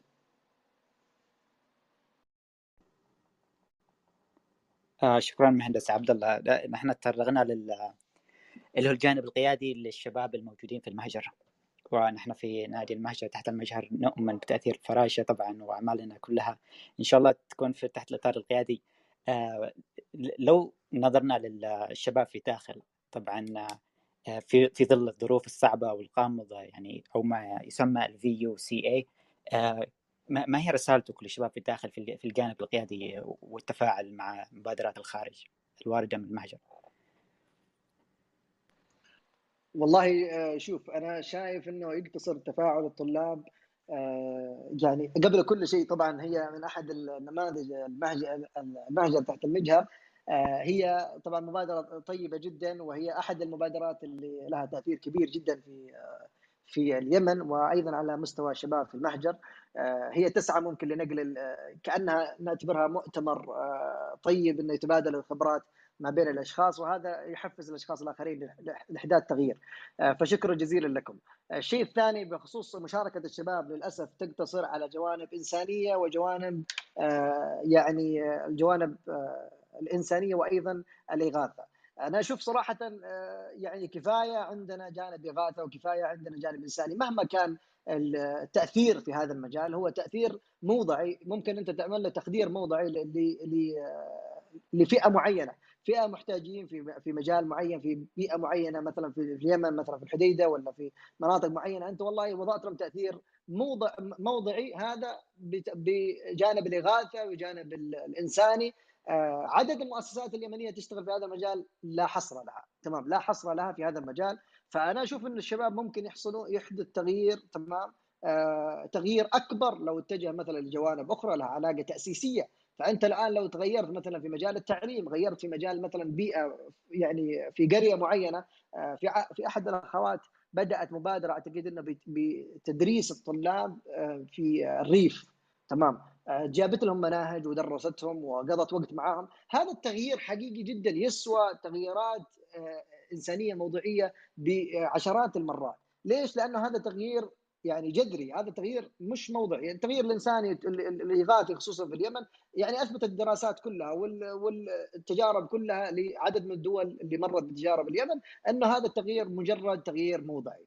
ممكن اليوم يعني تعطيهم إغاثة. لمدة سنة وقفت الإغاثة رجعت نفس الإشكالية. فعدد مشاركة الشباب في هذا الجوانب أنا ما أقول إنه ممنوع مشاركة الشباب في هذا الجوانب يفضل مشاركة الشباب في هذا الجوانب لكن لا تحصر نفسك في هذا الجوانب فقط. في جوانب في جوانب تعليمية في جوانب تأسيسية آه، في آه، تحدث تغيير في في حياة الأشخاص الآخرين وفي أسرهم. لو انت الان قمت بتدريب اشخاص مثلا في الريف في في مجال معين دربتهم في مجال معين فأنت الان بحد ذاتك أحدثت تغيير في بيئة الطالب هذا. الطالب هذا راح يأثر أيضا على البيئة تبعه على أهله وأيضا بيستفيدوا أهله منه. بعدين بيكون عنده طموح أكثر إنه يواصل تعليمه بدل ما يخرج. والله يقول لك لا أنا ما ماشي فايدة بالدراسة بروح من بتحول إلى ميكانيك ولا ولا بي ولا يشتغل في أي شغل علشان أجيب آه، منه يعني دخل. آه، بالأساس الدخل شيء طيب لكن آه، إحداث تغيير الشباب ومشاركاتهم في في الأمور اللي هي لها علاقة بجوانب. غير الاغاثه أشوف إنه الشباب مفروض إنهم يشاركون في هذا الجوانب. وهي مشاركات قليلة من اليمن لولا إنه نحن نركز ونحاول نضغط على الشباب إنه يشاركون في هذا الجوانب، يعملون مبادرات شبابية للتحدث باللغة الإنجليزية، يعملون مبادرات حتى بالتعاون مع مع مع السفارة الأمريكية آه، تسعى للتعاون مع الشباب مع الشباب في هذا الجوانب أيضا لجوانب الفن. يعني نحن أشوف إنه والله لو لو الواحد نظر في تاريخ اليمن للعشر السنوات الماضية أو حتى ال 15 سنة الماضية بيلاحظ أكثر الجوانب هي جوانب إنسانية وإغاثة. تمام؟ ما قلنا هذه الجوانب مش مهمة جوانب مهمة لكن فيها كفاية. على قولهم saturated آه، يعني خلاص market هذا انتهينا منه. موجودين فيها مؤسسات يشتغلون فيها. مش كل الشباب يسعون في, في العمل فيها والله يسعى والله إنه يدخل في مؤسسة لا علاقة بالإغاثة. كفاية إغاثة فيعني مهما كان الوضع اليمن آه، مزري إلا أن هناك أوضاع مزريه أكثر يعني تساهم في في يعني في جعل الوضع أكثر سوءا مع الوقت. يعني لو نحن ما ركزنا على جوانب مثلا الفن جوانب في مؤسسة مؤسسة ميم آه لأحد الأصدقاء محمد بوزير آه يعني في حضرموت تسعى للفن يعني إظهار الفن. يعني يسعون إلى تحديد تغييرات كبيرة جدا في أحداث تغيير في حياة الأشخاص في مجال الفن في مجال مثلا الحرف المهنية. اللي تسعى في تغيير وحدات تغيير أكبر من المجال الإنساني في حياة الأشخاص الآخرين. المجال التعليم ومجالات أخرى. يعني عدة آه، لها تأثيرات آه، جذرية أكثر من الجانب الاغاثي والجانب الإنساني آه، مع عدم يعني التقليل من أهمية هذه الاثنين الأولى. آه ما شاء الله مهندس عبد الله يعني صراحة اصبت الحقيقة. فتنميه الذات والتغيير والتغيير الجذري هو أهم. أنا صراحة أتفق معك كل ما كل ما قلته. نتفرغ الآن لمحور آه، الاندماج في المهجر. يعني أنا واحد من أحد طلاب المهجر. آه، هناك تحديات. يعني الطالب لما يسافر إلى إلى إلى دولة أخرى. مثلا انت سافرت إلى كندا. آه، خصوصا أنت اشرت في أحد مقابلتك إلى أهمية التكيف في المهجر وضروره وضرورة الاندماج في الأعمال التطوعية وأعمال منظمات المجتمع المدني. ممكن تفيدنا عن تجربتك في الاندماج في المجتمع الكندي ودور يعني سواء الجاليات أو الشخصيات آه، التي تساعدنا في آه، في هذه العملية خصوصا آه، قد ربما في هناك استراتيجيات في التعامل مع هذا التحدي يعني ما هي العدسة التي تنظر بها لهذه التحديات التي تواجهك كطالب في المهجر؟ تفضل باشمهندس. حياك الله. فعلا هو الاندماج يعتبر عقبة كبيرة جدا يواجهها عدد كبير من المغتربين، نحن الآن آه، كمغترب أنت وصلت إلى دولة يعني أجنبية ولا دولة آه، خصوصا الدول الاجنبيه يكون فيها الاندماج صعب، الدول العربية أغلب الأشخاص ما يواجهون هذه الصعوبة اللي فيها ولكن لا زال موجود في صعوبة في هذه بعض في بعض الدول العربية آه، من الاندماج الكامل معهم. الاندماج في دول مثلا بشكل صعبة جدا مثلا كندا وأمريكا والدول الأجنبية بشكل بشكل خاص مثلا ماليزيا أيضا. آه، هذه هذه المجتمعات أشوف إنه الاندماج يعني فيها كطالب أشوفه شيء أساسي من من قصة نجاحك آه، في هذه المجتمعات آه، وحتى يعني تأثيرك. بالأول والأخير. فأنا صراحة مش من مشجعين إنك والله تروح للجامعه تروح مثلا جامعه درست في كندا أخذت شهادتك وتخرج لها وخلصنا وما تعرف أحد ابدا غير يمنيين. تمام أو تعرف أحد غير يمنيين بس في هذا المجال. آه هذا له تأثيرات كثيرة جدا وله تأثيرات في تأخرك في التطوير آه في وصولك لهدفك آه سواء التطوير الشخصي أو المهني. آه هذا اولا آه وقبل كل شيء إنه الشخص الاندماج هو شيء أساسي ومرحلة يعني آه، أساسية في حياة الطالب في الدراسة برا أو في الحياة في الخارج. نحن ما نريد نفسنا مثلا نصير مثل آه، بعض المش... يعني التجمعات الأخرى مثل التجمعات حتى مثلا آه، يعني بعض بعض الجاليات بدون ذكر اسماء يعني حتى للأسف شديد من من من إنزاليتهم جدا في هذه المجتمعات الأجنبية تلاقيهم ما يتحدثون لغة أهل البلد يعني بعض للأسف شديد وهذا طبعا بيفاجئ عدد كبير من الأشخاص إنه والله كيف أنت موجود في كندا وما تتحدث اللغة الإنجليزية؟ أنا أعرف شباب هنا يمنيين بعضهم وبعضهم من جاليات أخرى والله ما يتحدثوا كلمة إنجليزي اللي هم خمس سنوات أربع سنوات ليش؟ لأن انعزاليه كبيرة جدا خلاص انعزاليه من العمل تمام إلى من العمل حتى بعضهم يشتغلوا على موضوع اللي هو self-employed آه، العمل الشخصي اللي هو عبارة عن اوبر ولا عبارة عن آه، توصيل Uber آه، Eats توصيل الأكل وما إلى هذه من الأمور لا عيب في الشغل ابدا. لكن الشيء الأساسي إنه في هذا في, في الأمر هذا إنه يسبب انعزاليه أكبر وتجمعات أيضا مع أشخاص في نفس البيئة البيئة. طبعا أنا ما أريد إقصاء التجمعات في نفس بيئتك أو في نفس من اليابانيين مثلا في الخارج ولكن تحاول إنك تندمج مع مع مع المجتمع نفسه. وطبعا الاندماج هو عبارة عن يعني عبارة عن رحلة ممكن تبدأ من جامعة، الجامعة هي أفضل بيئة للطالب أو الدراسه هي أفضل بيئة للطالب لأنه يشوف طريقه في في المجتمع. يعني أنا طريقتي مع الاندماج أنا أول ما وصلت لكندا كانت عبارة عن نصيحة من أحد الأشخاص سألته قلت له ما هي أفضل طريقة صراحة علشان أنا أندمج؟ أنا شفت نفسي أول سنة صراحة في الجامعة منعزل تماما يعني من دراسة للسكن السكن لتجمعات الشباب ورجعة. الشباب يمنيين كلهم يعني. قلت والله لغتي ما بتروح تتحسن وأيضا طريقة التعامل مع الأجانب ما بتتحسن لأنك تروح للجامعة الجامعة ما حد يتكلم معك بالإنجليزي فترجع مباشرة بس تسمع الدكتور تسوي محاضرة وترجع مباشرة للسكن. فكان في صعوبة جدا. فبدأت بعد أول فصل في الدراسة بدأت يعني الشباب قالوا ممكن الشباب الآخرين السابقين طبعا هذا إرشاد وهذا موضوع المنترشيب أيضا. فسألت يعني أفضل طريقة قالوا عبارة عن طريقة الاندماج مع النوادي الطلابية. فبدأت فكرة النوادي الطلابية وكيف اني اشارك في النوادي الطلابية بحيث إنك تكسب علاقات أول حاجة مع أشخاص آخرين. ومن ثم انطلقت في هذا المجال. هذا هو مرحلة أول مرحلة الاندماج تبدأ من هنا. والله دخلت النادي مثلا النادي نوادي في ال engineering دخلت نوادي لها علاقة بتخصصي. اولا تبادل خبرات ثانيا تبادل أيضا اندماج مع المجتمع مع أشخاص آخرين كنديين من دول أخرى موجودين. تعرفت على أشخاص عرب أشخاص كنديين يشتغلون. وهي لو لو تلاحظ أنت بعد فترة بعد تخرجك هي هذه العلاقات اللي تكسبها من هذه النوادي هي أساس نجاحك في حياتك المهنية، والله أغلب الوظائف أغلب الأشخاص اللي توظفوا عبارة عن معرفة من أشخاص آخرين في نفس التخصص أو في نفس النادي، يشاركون مثلا وظيفة يقول لك والله أنا أعرف هذا الشخص، خلاص يعطيك رف... على قولهم إنه يكلم الشركة إنك والله أنت شخص قدها يعني. يعطي الشركة خبر إنه والله هذا الشخص اشتغل معي زمان في الجامعة وإنه هذا أنا أعرفه شخصيا. فهذا فرصة نجاحك في الحصول على وظيفة أعلى بكثير من غيرك. تمام الأشخاص اللي ما عندهم علاقات. الثانيا عبر النوادي النوادي النوادي في الجامعة ممكن لها علاقة بالايفنتس تبع الجامعة أو يعني الأنشطة الجامعية ممكن تلاقي أنشطة في الجامعة نحن عندنا في الجامعة كان أنشطة لها علاقة مثلا بال لا إله إلا الله ببناء بناء بيوت في المكسيك تمام في المكسيك تمام عبارة عن مبادرة. أعرف شباب أنا شاركت فيها في في سنة من السنوات لكن ما أتيح لي السفر ما أتيح لي السفر في تلك الفترة لسبب الدراسة لأنه بعض الدكاترة ما ما يعطيك إذن بأنك يعني تأخر الاختبار تبعه وما إلى.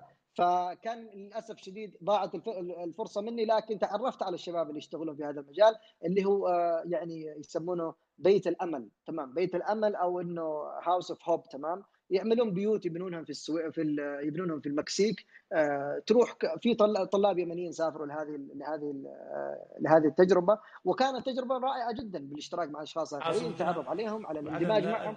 وكانت بيئة العمل لهم بعد التخرج سهلة جدا. إنه يندمج مع المدير يندمج مع الأشخاص اللي هم آه... زملاء العمل وما إلى.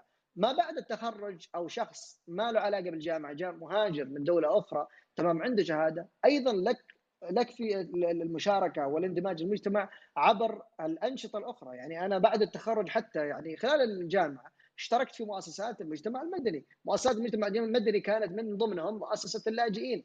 إن كنا نساعد نساعد اللاجئين السوريين يجون هنا تروح لعندهم تعمل لهم ايفنتس تمام تعمل لهم أنشطة ممكن تروح مع مع أسرة سورية تروح لهم محل محل يعني تأخذهم بالسيارة إلى محل مثلا يشترون منه الأغراض. إيش الأغراض الأساسية؟ تكون أنت الشخص المتحدث بالنيابة عنهم.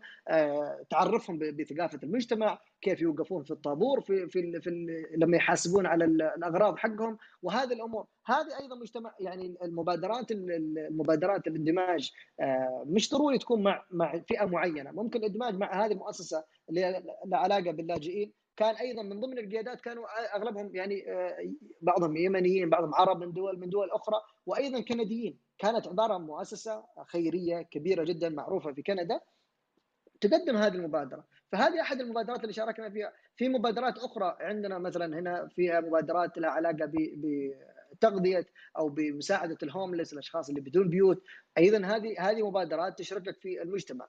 فالأول والأخير الاندماج هو حلقة لا لا يجدر بالشخص صراحة. أنا أشوف إنه الشخص إذا غاب عن هذه الاندماج مع مع المهجر فضيع على نفسه فرصة كبيرة جدا من تجربة المهجر بشكل كامل. يعني المهجر بالأخير يعني أنت بتغترب 10 15 سنة 20 سنة 25 سنة. إذا أنت والله انعزلت في هذا المجتمع هو مسبب للأمراض الدبريشن وأمراض الانعزالية. هذه تلاقي الشخص والله يعني عايش في أفضل دولة في العالم بس الملل عنده يعني يعني يتخطى السحاب يعني. آه، ليش؟ لأنه والله ما أشرك نفسه في المجتمع، إضافة إلى الفرص. يعني هو تغيير حلقة كبيرة جدا من الاندماج، يعني أغلب الأشخاص اللي ما مثلا ما أقول مضيفة تروح تشوف فيه اشتغلت مع كنديين اشتغلت مع أشخاص آه، سواء تجربة لها علاقة مثلا بتجارة في المجتمع المدني اشتركت مع مؤسسة اشتركت مع حد يقول لك لا ما اشتركت مع حد. طيب آه، كيف تتواصل مع حد؟ فلذلك أغلبهم يلاقيها فشل من أول مرة. دخل وظيفة أول أسبوع ثلاثة أسابيع آه، قالوا له خلاص الله معك. ليش؟ لأنه ما يعرف يتعامل مع مع المدير مع البيئة الكندية. حتى بعضهم للأسف الشديد من كثر تعاملهم تكلمهم باللغة العربية نسوا اللغة الإنجليزية يعني. آه، من الصباح لليل هو يتكلم باللغة العربية في دولة أجنبية صحيح لكن الموضع يعني آه، الموضع المكان تغير ولكن البيئة ما تغيرت. أنا ما أقول لك إقصاء الآخرين اليمنيين يساعدون في المهجر آه، عندنا في كندا الشباب صراحة اللي اللي هم ماجستير ودكتوراه تمام؟ هؤلاء كانوا صراحة قدوة لي في عدد كبير من الأمور واستشرتهم في بعض الأمور وأيضا ساعدونا في الحصول على بعض الفرص. آه، فائدة كبيرة جدا من الشباب الطموحين في هذا اليمنيين لكن نفس نفس الشيء آه، لا تقتصر على هذا المجال. حاول إنك تندمج مع بيئات مختلفة ثقافات مختلفة تتعرف على أشخاص آخرين. هذا ممكن ينفتح حتى عندك آه، جوانب أخرى يعني غير آه، الجوانب العملية والجوانب الشخصية ممكن حتى على مجال التفكير مجال آه، كيف الآخرين يفكرون في هذه الأمور وما إلى. جميل جميل صح كلامك والله. أستاذ عبد الله بخصوص الاندماج. الاندماج مهم وبيفتح حتى آفاق كثير سواء كان للطالب للطالب أو للشاب سواء كان آفاق فرص زي ما قلت أو آفاق في التفكير أو طرق مختلفة للتفكير. طب إذا بنتكلم في محور التنمية المستدامة التنمية المستدامة في التعليم ودور آه، Education يمن في التعليم بالإضافة لترشحك لجائزة آه، أفضل ثلاثين شخصية موجودة في كندا تحت عمر الثلاثين. إذا بتتكلم لنا عن هذه الجائزة أو عن هذا الترشح كيف آه، كيف كان شعورك بهذا النجاح اللي كان أصلا يعني نتاج لإنجازات Education يمن في دعم التعليم؟ لو تتكلم لنا أكثر عن عن موضوع هذا الترشح. حياك الله أختي آه، فعلا هو شوف التنمية المستدامة هي آه، لها علاقة بالجوانب اللي اللي تحدثنا من قبل عنها اللي هي جوانب التغيير الجذري وليس التغيير الموضعي.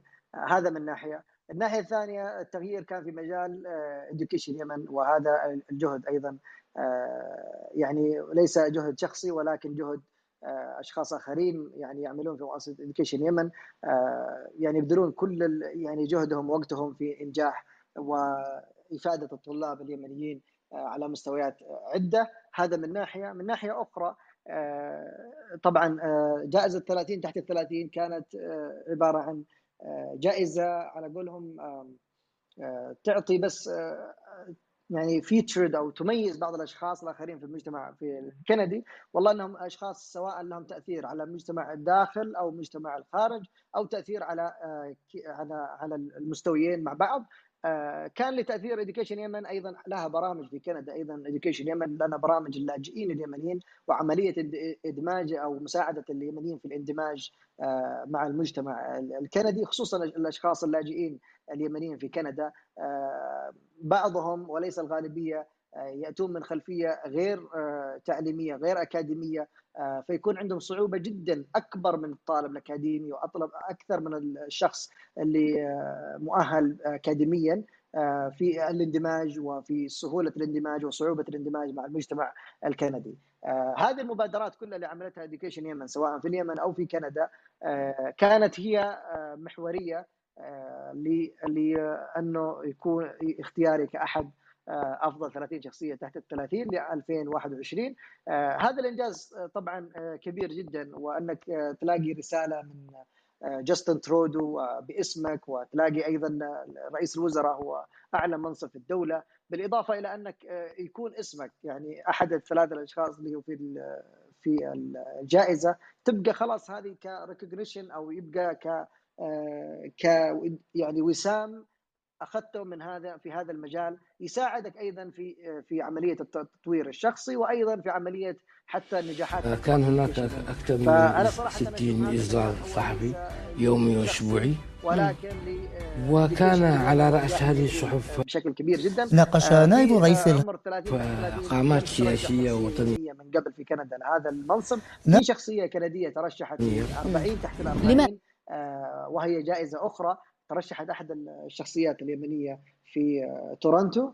آه، كان لها تأثير في مجال الاقتصاد ومجال مجال مجال الاقتصاد ومجال السياسي. لكن آه، نحن نفتخر بهذه النجاحات.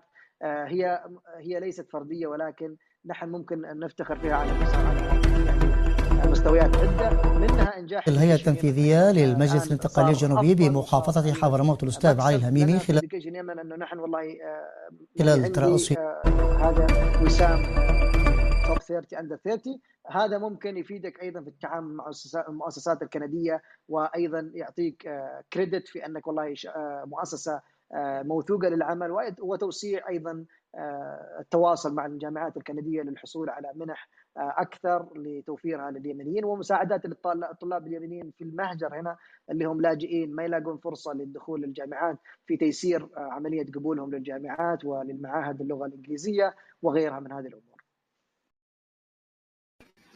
آه، شكرا لك مهندسنا عبد الله وهذا إنجاز فخر لنا جميعا. آه، وهنا نود التنويه لحضورنا الكرام بأننا في المهجر لدينا محاضرة مع البروفيسور علي العمودي عن التنمية المستدامة. يمكنكم آه، مشاهدتها على قناتنا في اليوتيوب. آه، وهنا نصل إلى المحور الأخير في حلقتنا اليوم. آه، نتمنى أنك ما تكون تعبت مهندس عبد الله لا لا عندي عندي شاهي وعندي ماء هنا مستعدين يعني. الحمد لله. اذا لكن خلاص هو المحور الأخير وفي النهاية سننتقل إلى إلى أسئلة الجمهور. آه، محورنا الأخير هو الرؤيه والمستقبل بعيون المهندس عبد الله. آه، فحوارات المهجر آه، تحت المجهر نابعة من إيماننا العميق بالكفاءات وقصص النجاح ودورها في المساهمة في تحقيق رؤية نادي في تحقيق رؤية نادي المهجر. فنحن في في المهجر عندنا إيمان بأهمية أن تكون هذه القصص إلهام لغيرها فرؤية المهجر تتركز في تحقيق الريادة في العمل التطوعي في دعم وتطوير الشباب للمشاركة في تحقيق التنمية المستدامة للوطن. مهندس عبد الله هنا آه، نريد آه، أن نسألك ما هي رسالتك للطلاب والكفاءات الشبابية في المهجر لتحريك عجلة البناء والتغيير للأفضل وما المصباح الذي يجب أن ننيره لشباب الداخل وما هو دورهم هم أيضا كشباب آه، في الداخل. حياك الله أخوي محمد. وأيضا شكرا للحاضرين لحد الوقت هذا لعلنا طولنا معكم لكن في فرصة آه، الآن للأسئلة الشخصية. آه، وشكرا لفريق المهجر تحت المجهر على هذه الفرصة أيضا. بخصوص الرسالة الأخرى والله بالأول والأخير دائما أقول إنه يعني التطوير وتحقيق أيضا أي نجاحات أو أي تغييرات في سواء في اليمن أو على مستوى الكفاءات في المهجر يتم بأيادي يمنية ويتم من الشباب نفسهم في المهجر. فخصوصا الشباب اللي هم في في المهجر آه، نصيحتي إنه الواحد آه، ينظر آه، للماضي ويشوف فين كيف يغير أو ينظر لسيرته الذاتية الماضية ويفكر كيف إنه يحدث تغيير ولو بسيط جدا في مساعدة آه، الأشخاص الآخرين الطموحين في داخل اليمن.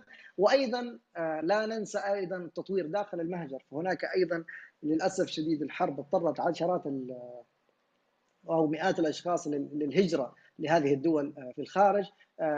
حتى بعض الأشخاص المهاجرين لا يمتلكون الكفاءة للاندماج مع هذه المجتمعات والتعرف والنجاح مع هذه المجتمعات اللي هي راسماليه فيكون صعب جدا عليهم إنه والله هذا التغيير صعب جدا وكبير جدا.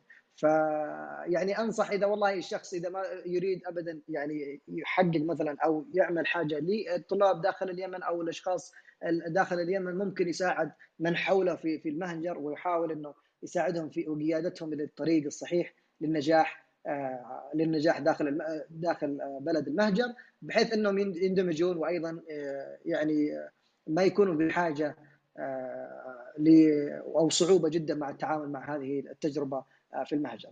الشيء الآخر الشيء الآخر كل واحد له بصمة في التغيير حتى لو شيء بسيط عملته اليوم ممكن يأثر يأثر على عشرات الأشخاص فلا تستهين ابدا بأي تغيير وأي فكرة يعني في أحد الأشخاص قبل فترة استشارنا في فكرة إنه يعمل تجم... تج...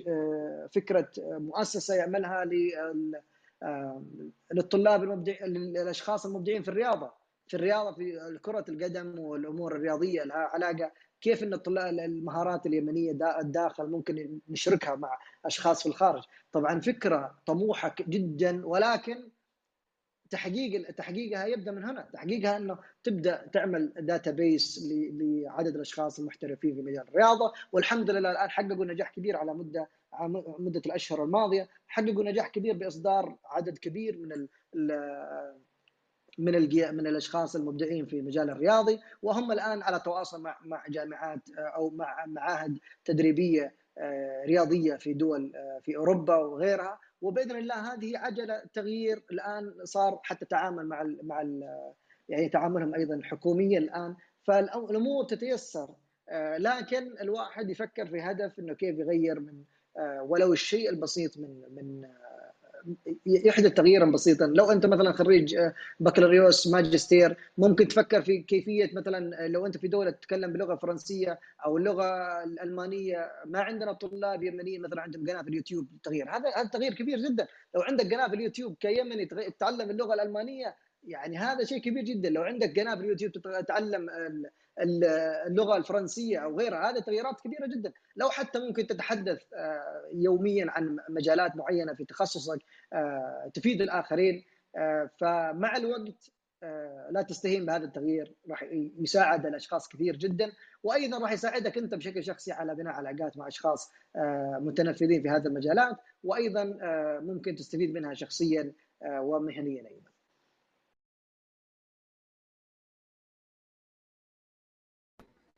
شكرا لك مهندسنا العزيز عبد الله كانت رحلة طويلة جدا ولكن استفدنا منها الكثير وأظن أنها كانت رحلة إلهام لكثير من المتابعين. طبعا اللقاء سيكون مسجل وسينشر على اليوتيوب لاحقا لمن أراد متابعته مرة أخرى وهنا نريد التذكير للجميع أن يتابعون نادي المهجر تحت المجهر سيجدونه بالأعلى المنزل باللون الأخضر نرجو الدخول ومتابعة النادي. آه والآن نفتح آه الأسئلة للجمهور آه لمن بقي من الجمهور. آه لكن في البداية سأذكر بشرح قواعد الأسئلة. أولا آه أول قاعدة نتمنى أن تكون الأسئلة في عنوان الغرفة أو فيما ذكره الضيف. آه ولا مانع من من من الأسئلة فيما حول هذه المواضيع أيضا. بحيث يستفيد تستفيدون من خبرة الأستاذ عبد الله. آه آه ثانيا مدة السؤال واحد لا يتجاوز 90 ثانية نرجو الالتزام بهذا وسأذكر طارح السؤال عندما تبقى لديه 20 ثانية آه يسمح. آه للضيف بالتعقيب من خلال يسمح للسائل بالتعقيب على جواب الضيف خلال دقيقة واحدة ومتى انتهى الضيف من الإجابة فأعتذر ولكن سنضطر لإنزالك من المايك لفسح مجال للآخرين. آه شكرا جزيلا لكم والآن ستفتح آه آه سيفتح باب المشاركة ورفع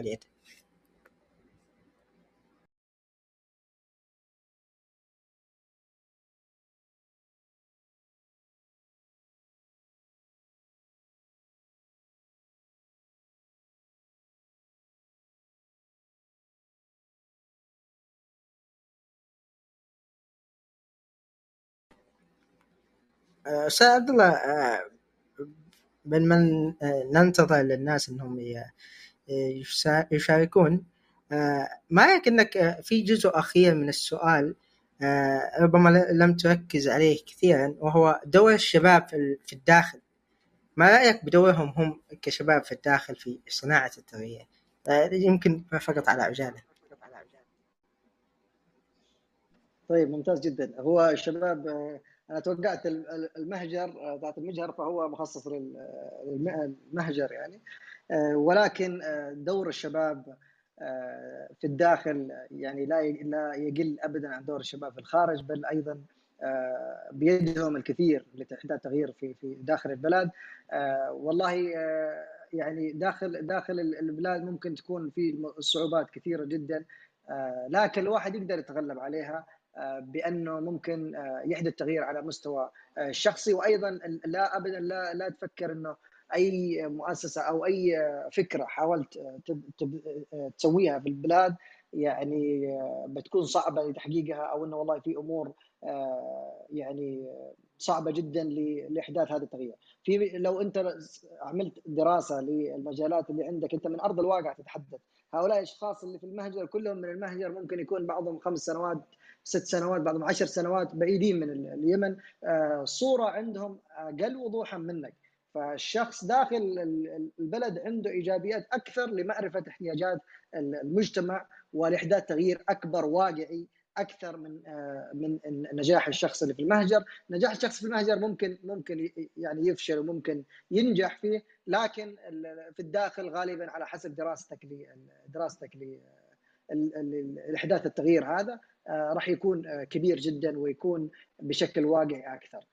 هذا من ناحية ومن ناحية أخرى مثال واحد على هذه الأمور موضوع الكهرباء مثلا في أحد الشباب يشتغلون في في في اليمن يشتغلون على موضوع الكهرباء وأيضا التعاون مع مؤسسات مع مع التعاون مع طلاب في المهجر أو أشخاص في المهجر لأنهم يعملون على برنامج برنامج هذه الألواح الشمسية للمناطق الريفية وتوفير مثلا فيها الكهرباء بالتعاون مع مؤسسات خارجية.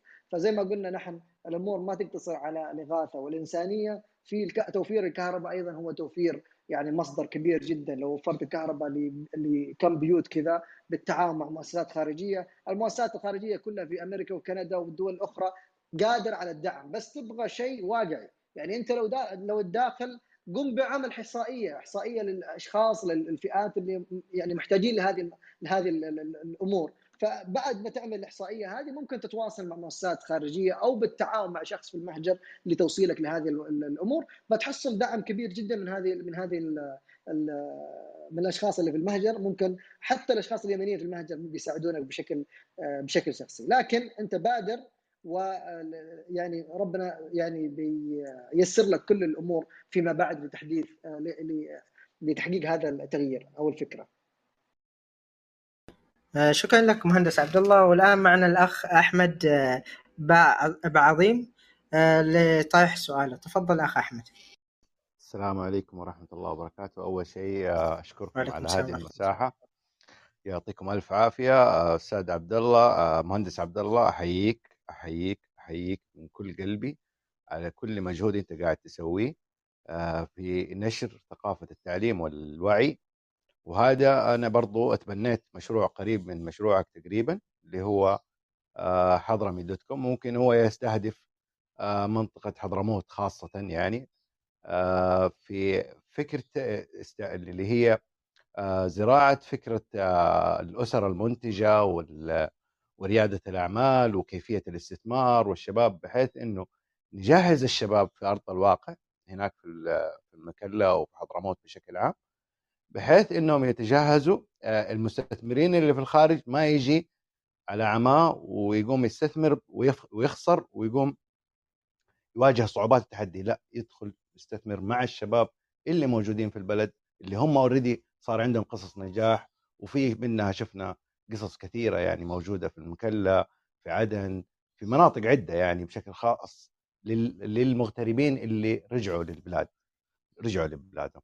فانت إيش رسالتك في هذا الجانب؟ هل نقدر نتعاون؟ هل نقدر ندعم بعض؟ أنا مستعد أنا مستشار موارد بشرية بخبرة أكثر من 20 سنة مواليد جدة حضرمي وخبرتي كبيرة في مجال الموارد البشرية والتسويق وإدارة الأعمال اشتغلت مع شركات كبرى داخل السعودية هنا وحابب أضيف الخبرة دي لمجتمعنا مجتمعنا بشكل عام. يعني ما حقدر أقول لك على مستوى اليمن ككل ولكن أنا حبدأ بهذه المنطقة وإن شاء الله مع المستقبل ممكن نتوسع. حياك الله أستاذ أحمد وجزاك الله خير على المداخلة الطيبة وشرفتنا بحضورك هذا اللقاء.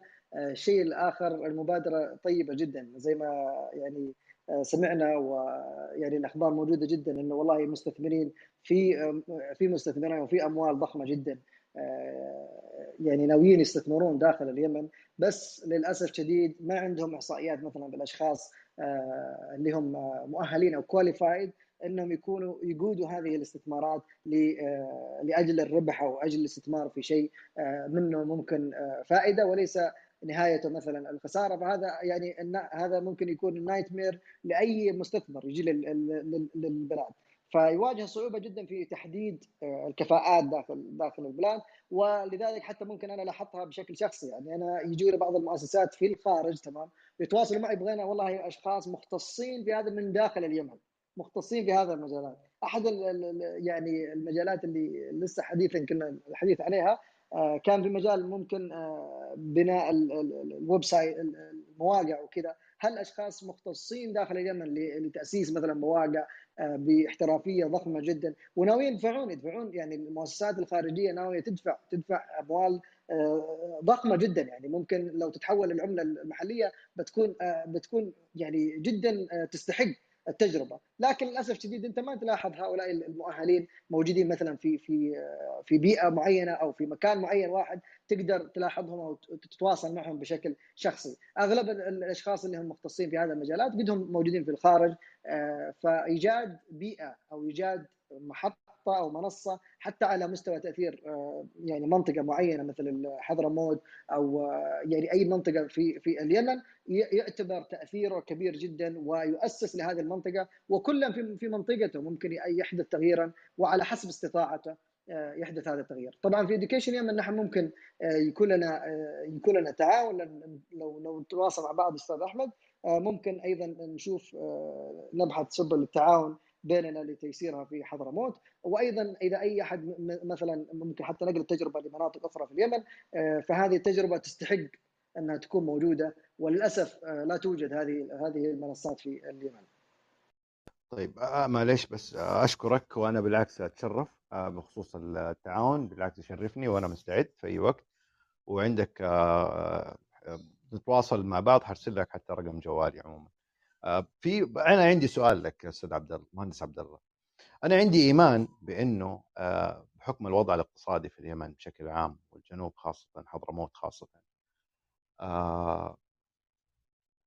إحنا عندنا أشياء كثيرة بتباع ليومك هذا. يعني مثلا أنا عايش في السعودية وليومك هذا بنشتري العشار العدني بيجينا من عدن تمام؟ اللخم بيجينا من حضرموت من تريم آه العسل بيجينا من حضرموت. لكن بيجي بطريقة تقليدية جدا ما فيها أي نوع من أنواع التسويق.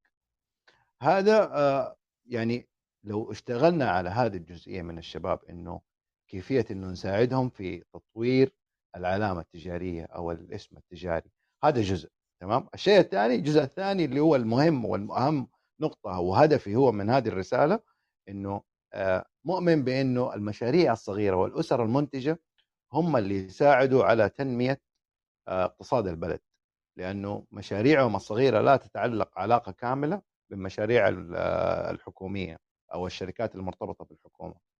فهذه المشاريع حتساعد نقل نوعي من ناحية إنه حتخلق فرص إنه اللي حيفتح أو حيبدأ يتعامل حيخلق فرص توصيل حيخلق فرص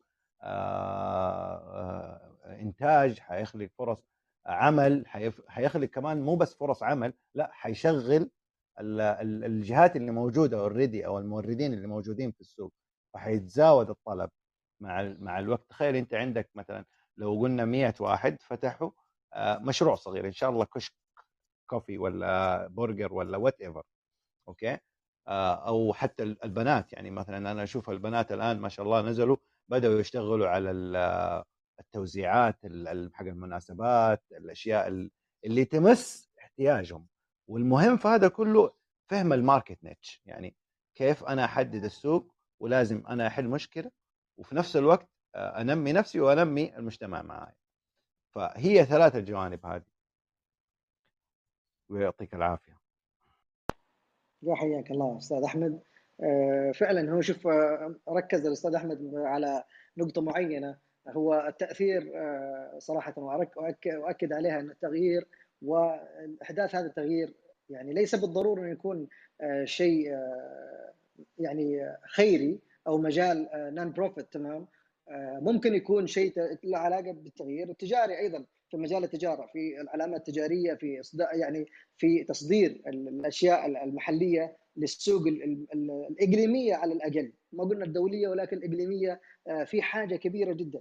نحن ممكن الآن على السنوات الماضية السنوات الاربعه الماضية اشتغل اشتغل عدد من عدد من الأشخاص المبدعين في اليمن آه، على مجال القهوة والبن تمام؟ وطلعت القهوة والبن وصلت إلى كندا من داخل اليمن من داخل اليمن. في أشخاص مختصين يعني حققوا يعني حتى جوائز عالمية في هذا المجال آه، وصلوا القهوة اليمنية ولد عمي ولد عمي منهم ولد عمي فراس بعظيم ولد عمي أخذ بطل العالم آه، أفضل باريستا في اللي هي ال aero aeropress aeropress coffee اللي هي الطريقة التقليدية في إعداد الإسبريسو. ما شاء الله ممتاز جدا. شوف هذا أحد الكفاءات في هذا المجال وأنا شفت البن كان كنا متجاهلينه سنوات طويلة جدا تمام في, اليمن لكن في السنوات الماضية الأربع سنوات الماضية يعني لسه عاد قريب يعني. آه يعني بدأت المؤسسات بدأت الأشخاص في تأسيس آه business في هذا المجال وحتى في مواقع. يعني الآن صارت في مواقع لبيع القهوة اليمنية من داخل اليمن. تسوي order يوصلك لقلب نيويورك من داخل اليمن يرسلون لك إياه.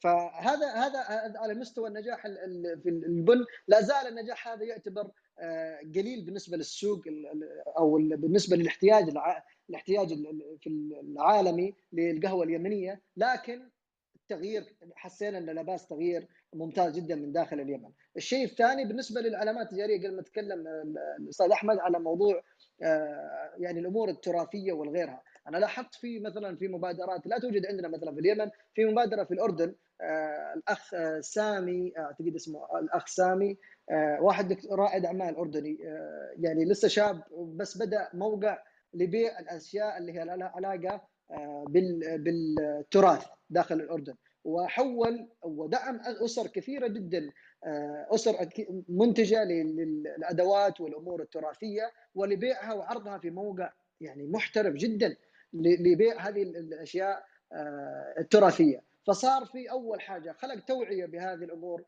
يعني على مستوى أكبر خارج البلد، الشيء الثاني وفر مصدر دخل لعدد كبير من الأسر، الشيء الثالث إنه صدر هذه المنتجات وهذه الأدوات وحسن منها بعض الأمور القديمة جدا حسن منها وأصدر منها مجال آه، يعني ثري جدا.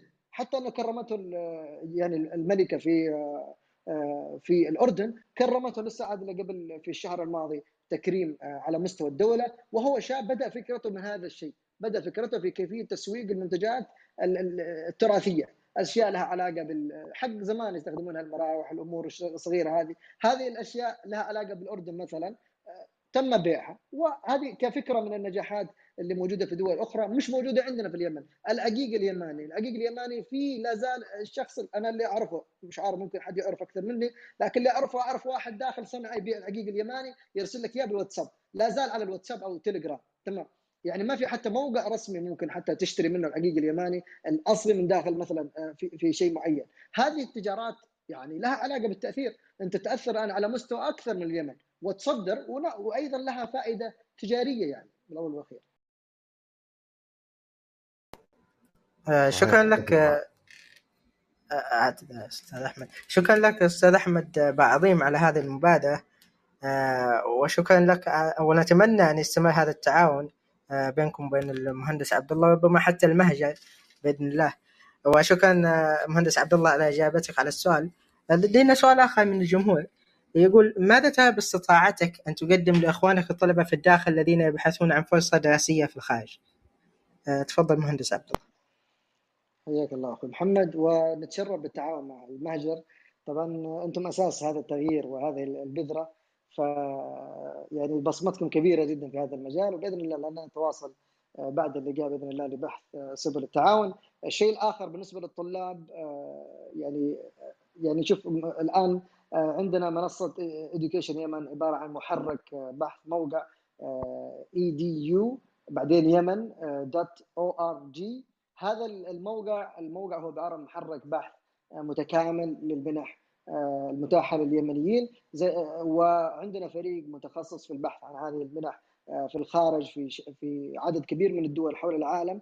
آه، يرسلون لنا الفرص أو يسمونها الفرص الداخلية آه، داخل الجامعات بعض المنح تكون ما يعلن عنها في في في المواقع البحثية وكذا يعلن فيها داخل مواقع الجامعات نفسها. فالطلاب في الخارج في المهجر يساعدون في تجميع هذه الأمور وأرسالها لفريق اديوكيشن يمن نقوم بترجمتها ووضعها في قوالب باللغة العربية ببساطة تستطيع الاطلاع عليها بالعربية أو بالانجليزي وأيضا تستطيع تقديم خطوة بخطوة بالإضافة إلى آه، إرشاد آه، من وإلى من الخطوة الأولى إلى الخطوة الأخيرة. وبإمكانك تتواصل أيضا معنا سواء عبر الموقع أو عبر مواقع التواصل الاجتماعي في تويتر فيسبوك آه، في أيضا في التليجرام في التليجرام وأيضا آه، انستغرام بجميع آه، سبل التواصل آه، الاجتماعي تلاقي اديوكيشن يمن وأيضا تستطيع التواصل معنا لأي سؤال ومن هنا بيدلونك على الطريق لكيفية التقديم على فرصة ايا كانت الفرصة اللي تريدها وهي متاحة ومعلن عنها سيتم أيضا مساعدتك فيها. شكرا شكرا شكرا أستاذ عبد الله على إجاباتك وصلنا للنهاية المايك معاك أستاذ عبد الله تفضل إيش حاب تقول في ختام هذا اللقاء؟ والله كلمة المفترض الأخيرة للجماعة في المهجر والمجهر وأولا وقبل كل شيء شكرا لكم وشكرا للحضور الكريم. شرفتموني بحضوركم والاستماع للحديث. ولعل إن شاء الله بإذن الله ربنا يكتب لنا في هذا اللقاء يعني ولو فائدة بسيطة وصلت لأي شخص من خلال السيرة الذاتية ونحن لسه في بداية المشوار آه، وبإذن الله النجاحات آه، يعني آه، نلاقي نجاحات أكثر ونتطور في هذا المجال ونتطور أيضا في خدمة المجتمع عبر منصة اديوكيشن يمن وعبر منصات أخرى قادمة في مجال التعليم وأيضا حتى الإيصال لو فائدة إنه التطوير الشخصي هو هو الأساس في كل حاجة والتطوير المستمر هو نقطة ومحور الانطلاقة. آه، لكل شيء وأيضا وضع بصمة ولو حتى بالشيء القليل لو قناة في اليوتيوب لو قناة في لو لو حتى موقع في الفيسبوك ممكن صفحة آه، تنشر فيها أشياء في تخصصك لها علاقة بتفيد الطلاب آه، بتشوف التأثير. مش اليوم ولا بكرة بتشوف التغيير التغيير خلال شهر شهرين ثلاثة أشهر. ممكن تشوف تغيير كبير جدا وتفيد في تغيير مستوى أسر تحتاج هذا الشيء. وقبل كل شيء يجب أن نتذكر أن اليمن هناك نسبة كبيرة جدا يعني لعلها من يعني دولة يعني واقع أغلب السكان تحت خط الفقر.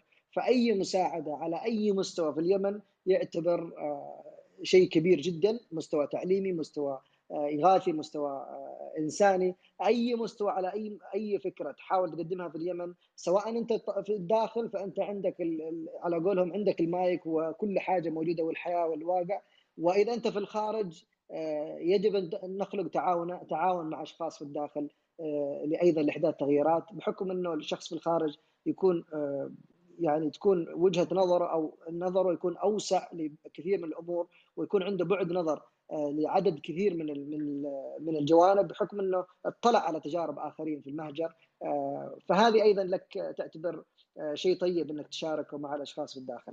وشكرا لكم على الحضور وثانيا وأخيرا والله يعني احرجتموني بهذه الفرصة وشكرا على الاستماع وجزاكم الله خير. شاكرين أكيد لك أستاذ عبد الله وجودك معنا شاكرين لكل الحضور اللي تواجدوا معنا من بداية اللقاء إلى الآن. آه، نتمنى نحن كفريق المهجر أن نكون ساهمنا ولو بشيء القليل في شحن طاقاتكم في آه، برضو إشعال فتيلة الشغف والبحث والتعلم. اللي راح توصلكم أكيد زي ما قلنا التعليم راح يوصلكم لكل الأماكن اللي بتطلعوا لها تشرفنا اليوم في حضور الأستاذ عبد الله الغرابي الطالب اليمني اللي انتقل من حضرموت إلى كندا آه، للدراسة ووصل إلى أفضل ثلاثين شخصية موجودة في كندا. مثال يحتذى فيه طبعا مش بس في اليمن في العالم العربي كله بشكل عام. شكرا لكم لحضوركم. طبعا اللقاء راح يكون مرفوع إن شاء الله على قناتنا على اليوتيوب. تقدروا تتابعوا قناة أو نادي المهجر, المه... المهجر تحت المجهر في كلوب هاوس من الباب من البيت الأخضر اللي فوق. آه، شكرا. أفضل ليلتكم سعيدة. أحلامكم برضو سعيدة وإن شاء الله بإذن الله مستقبلكم مشرق. آه، راح نغلق الآن الغرفة. شاكرين لكم كلكم لحضوركم. مع السلامة.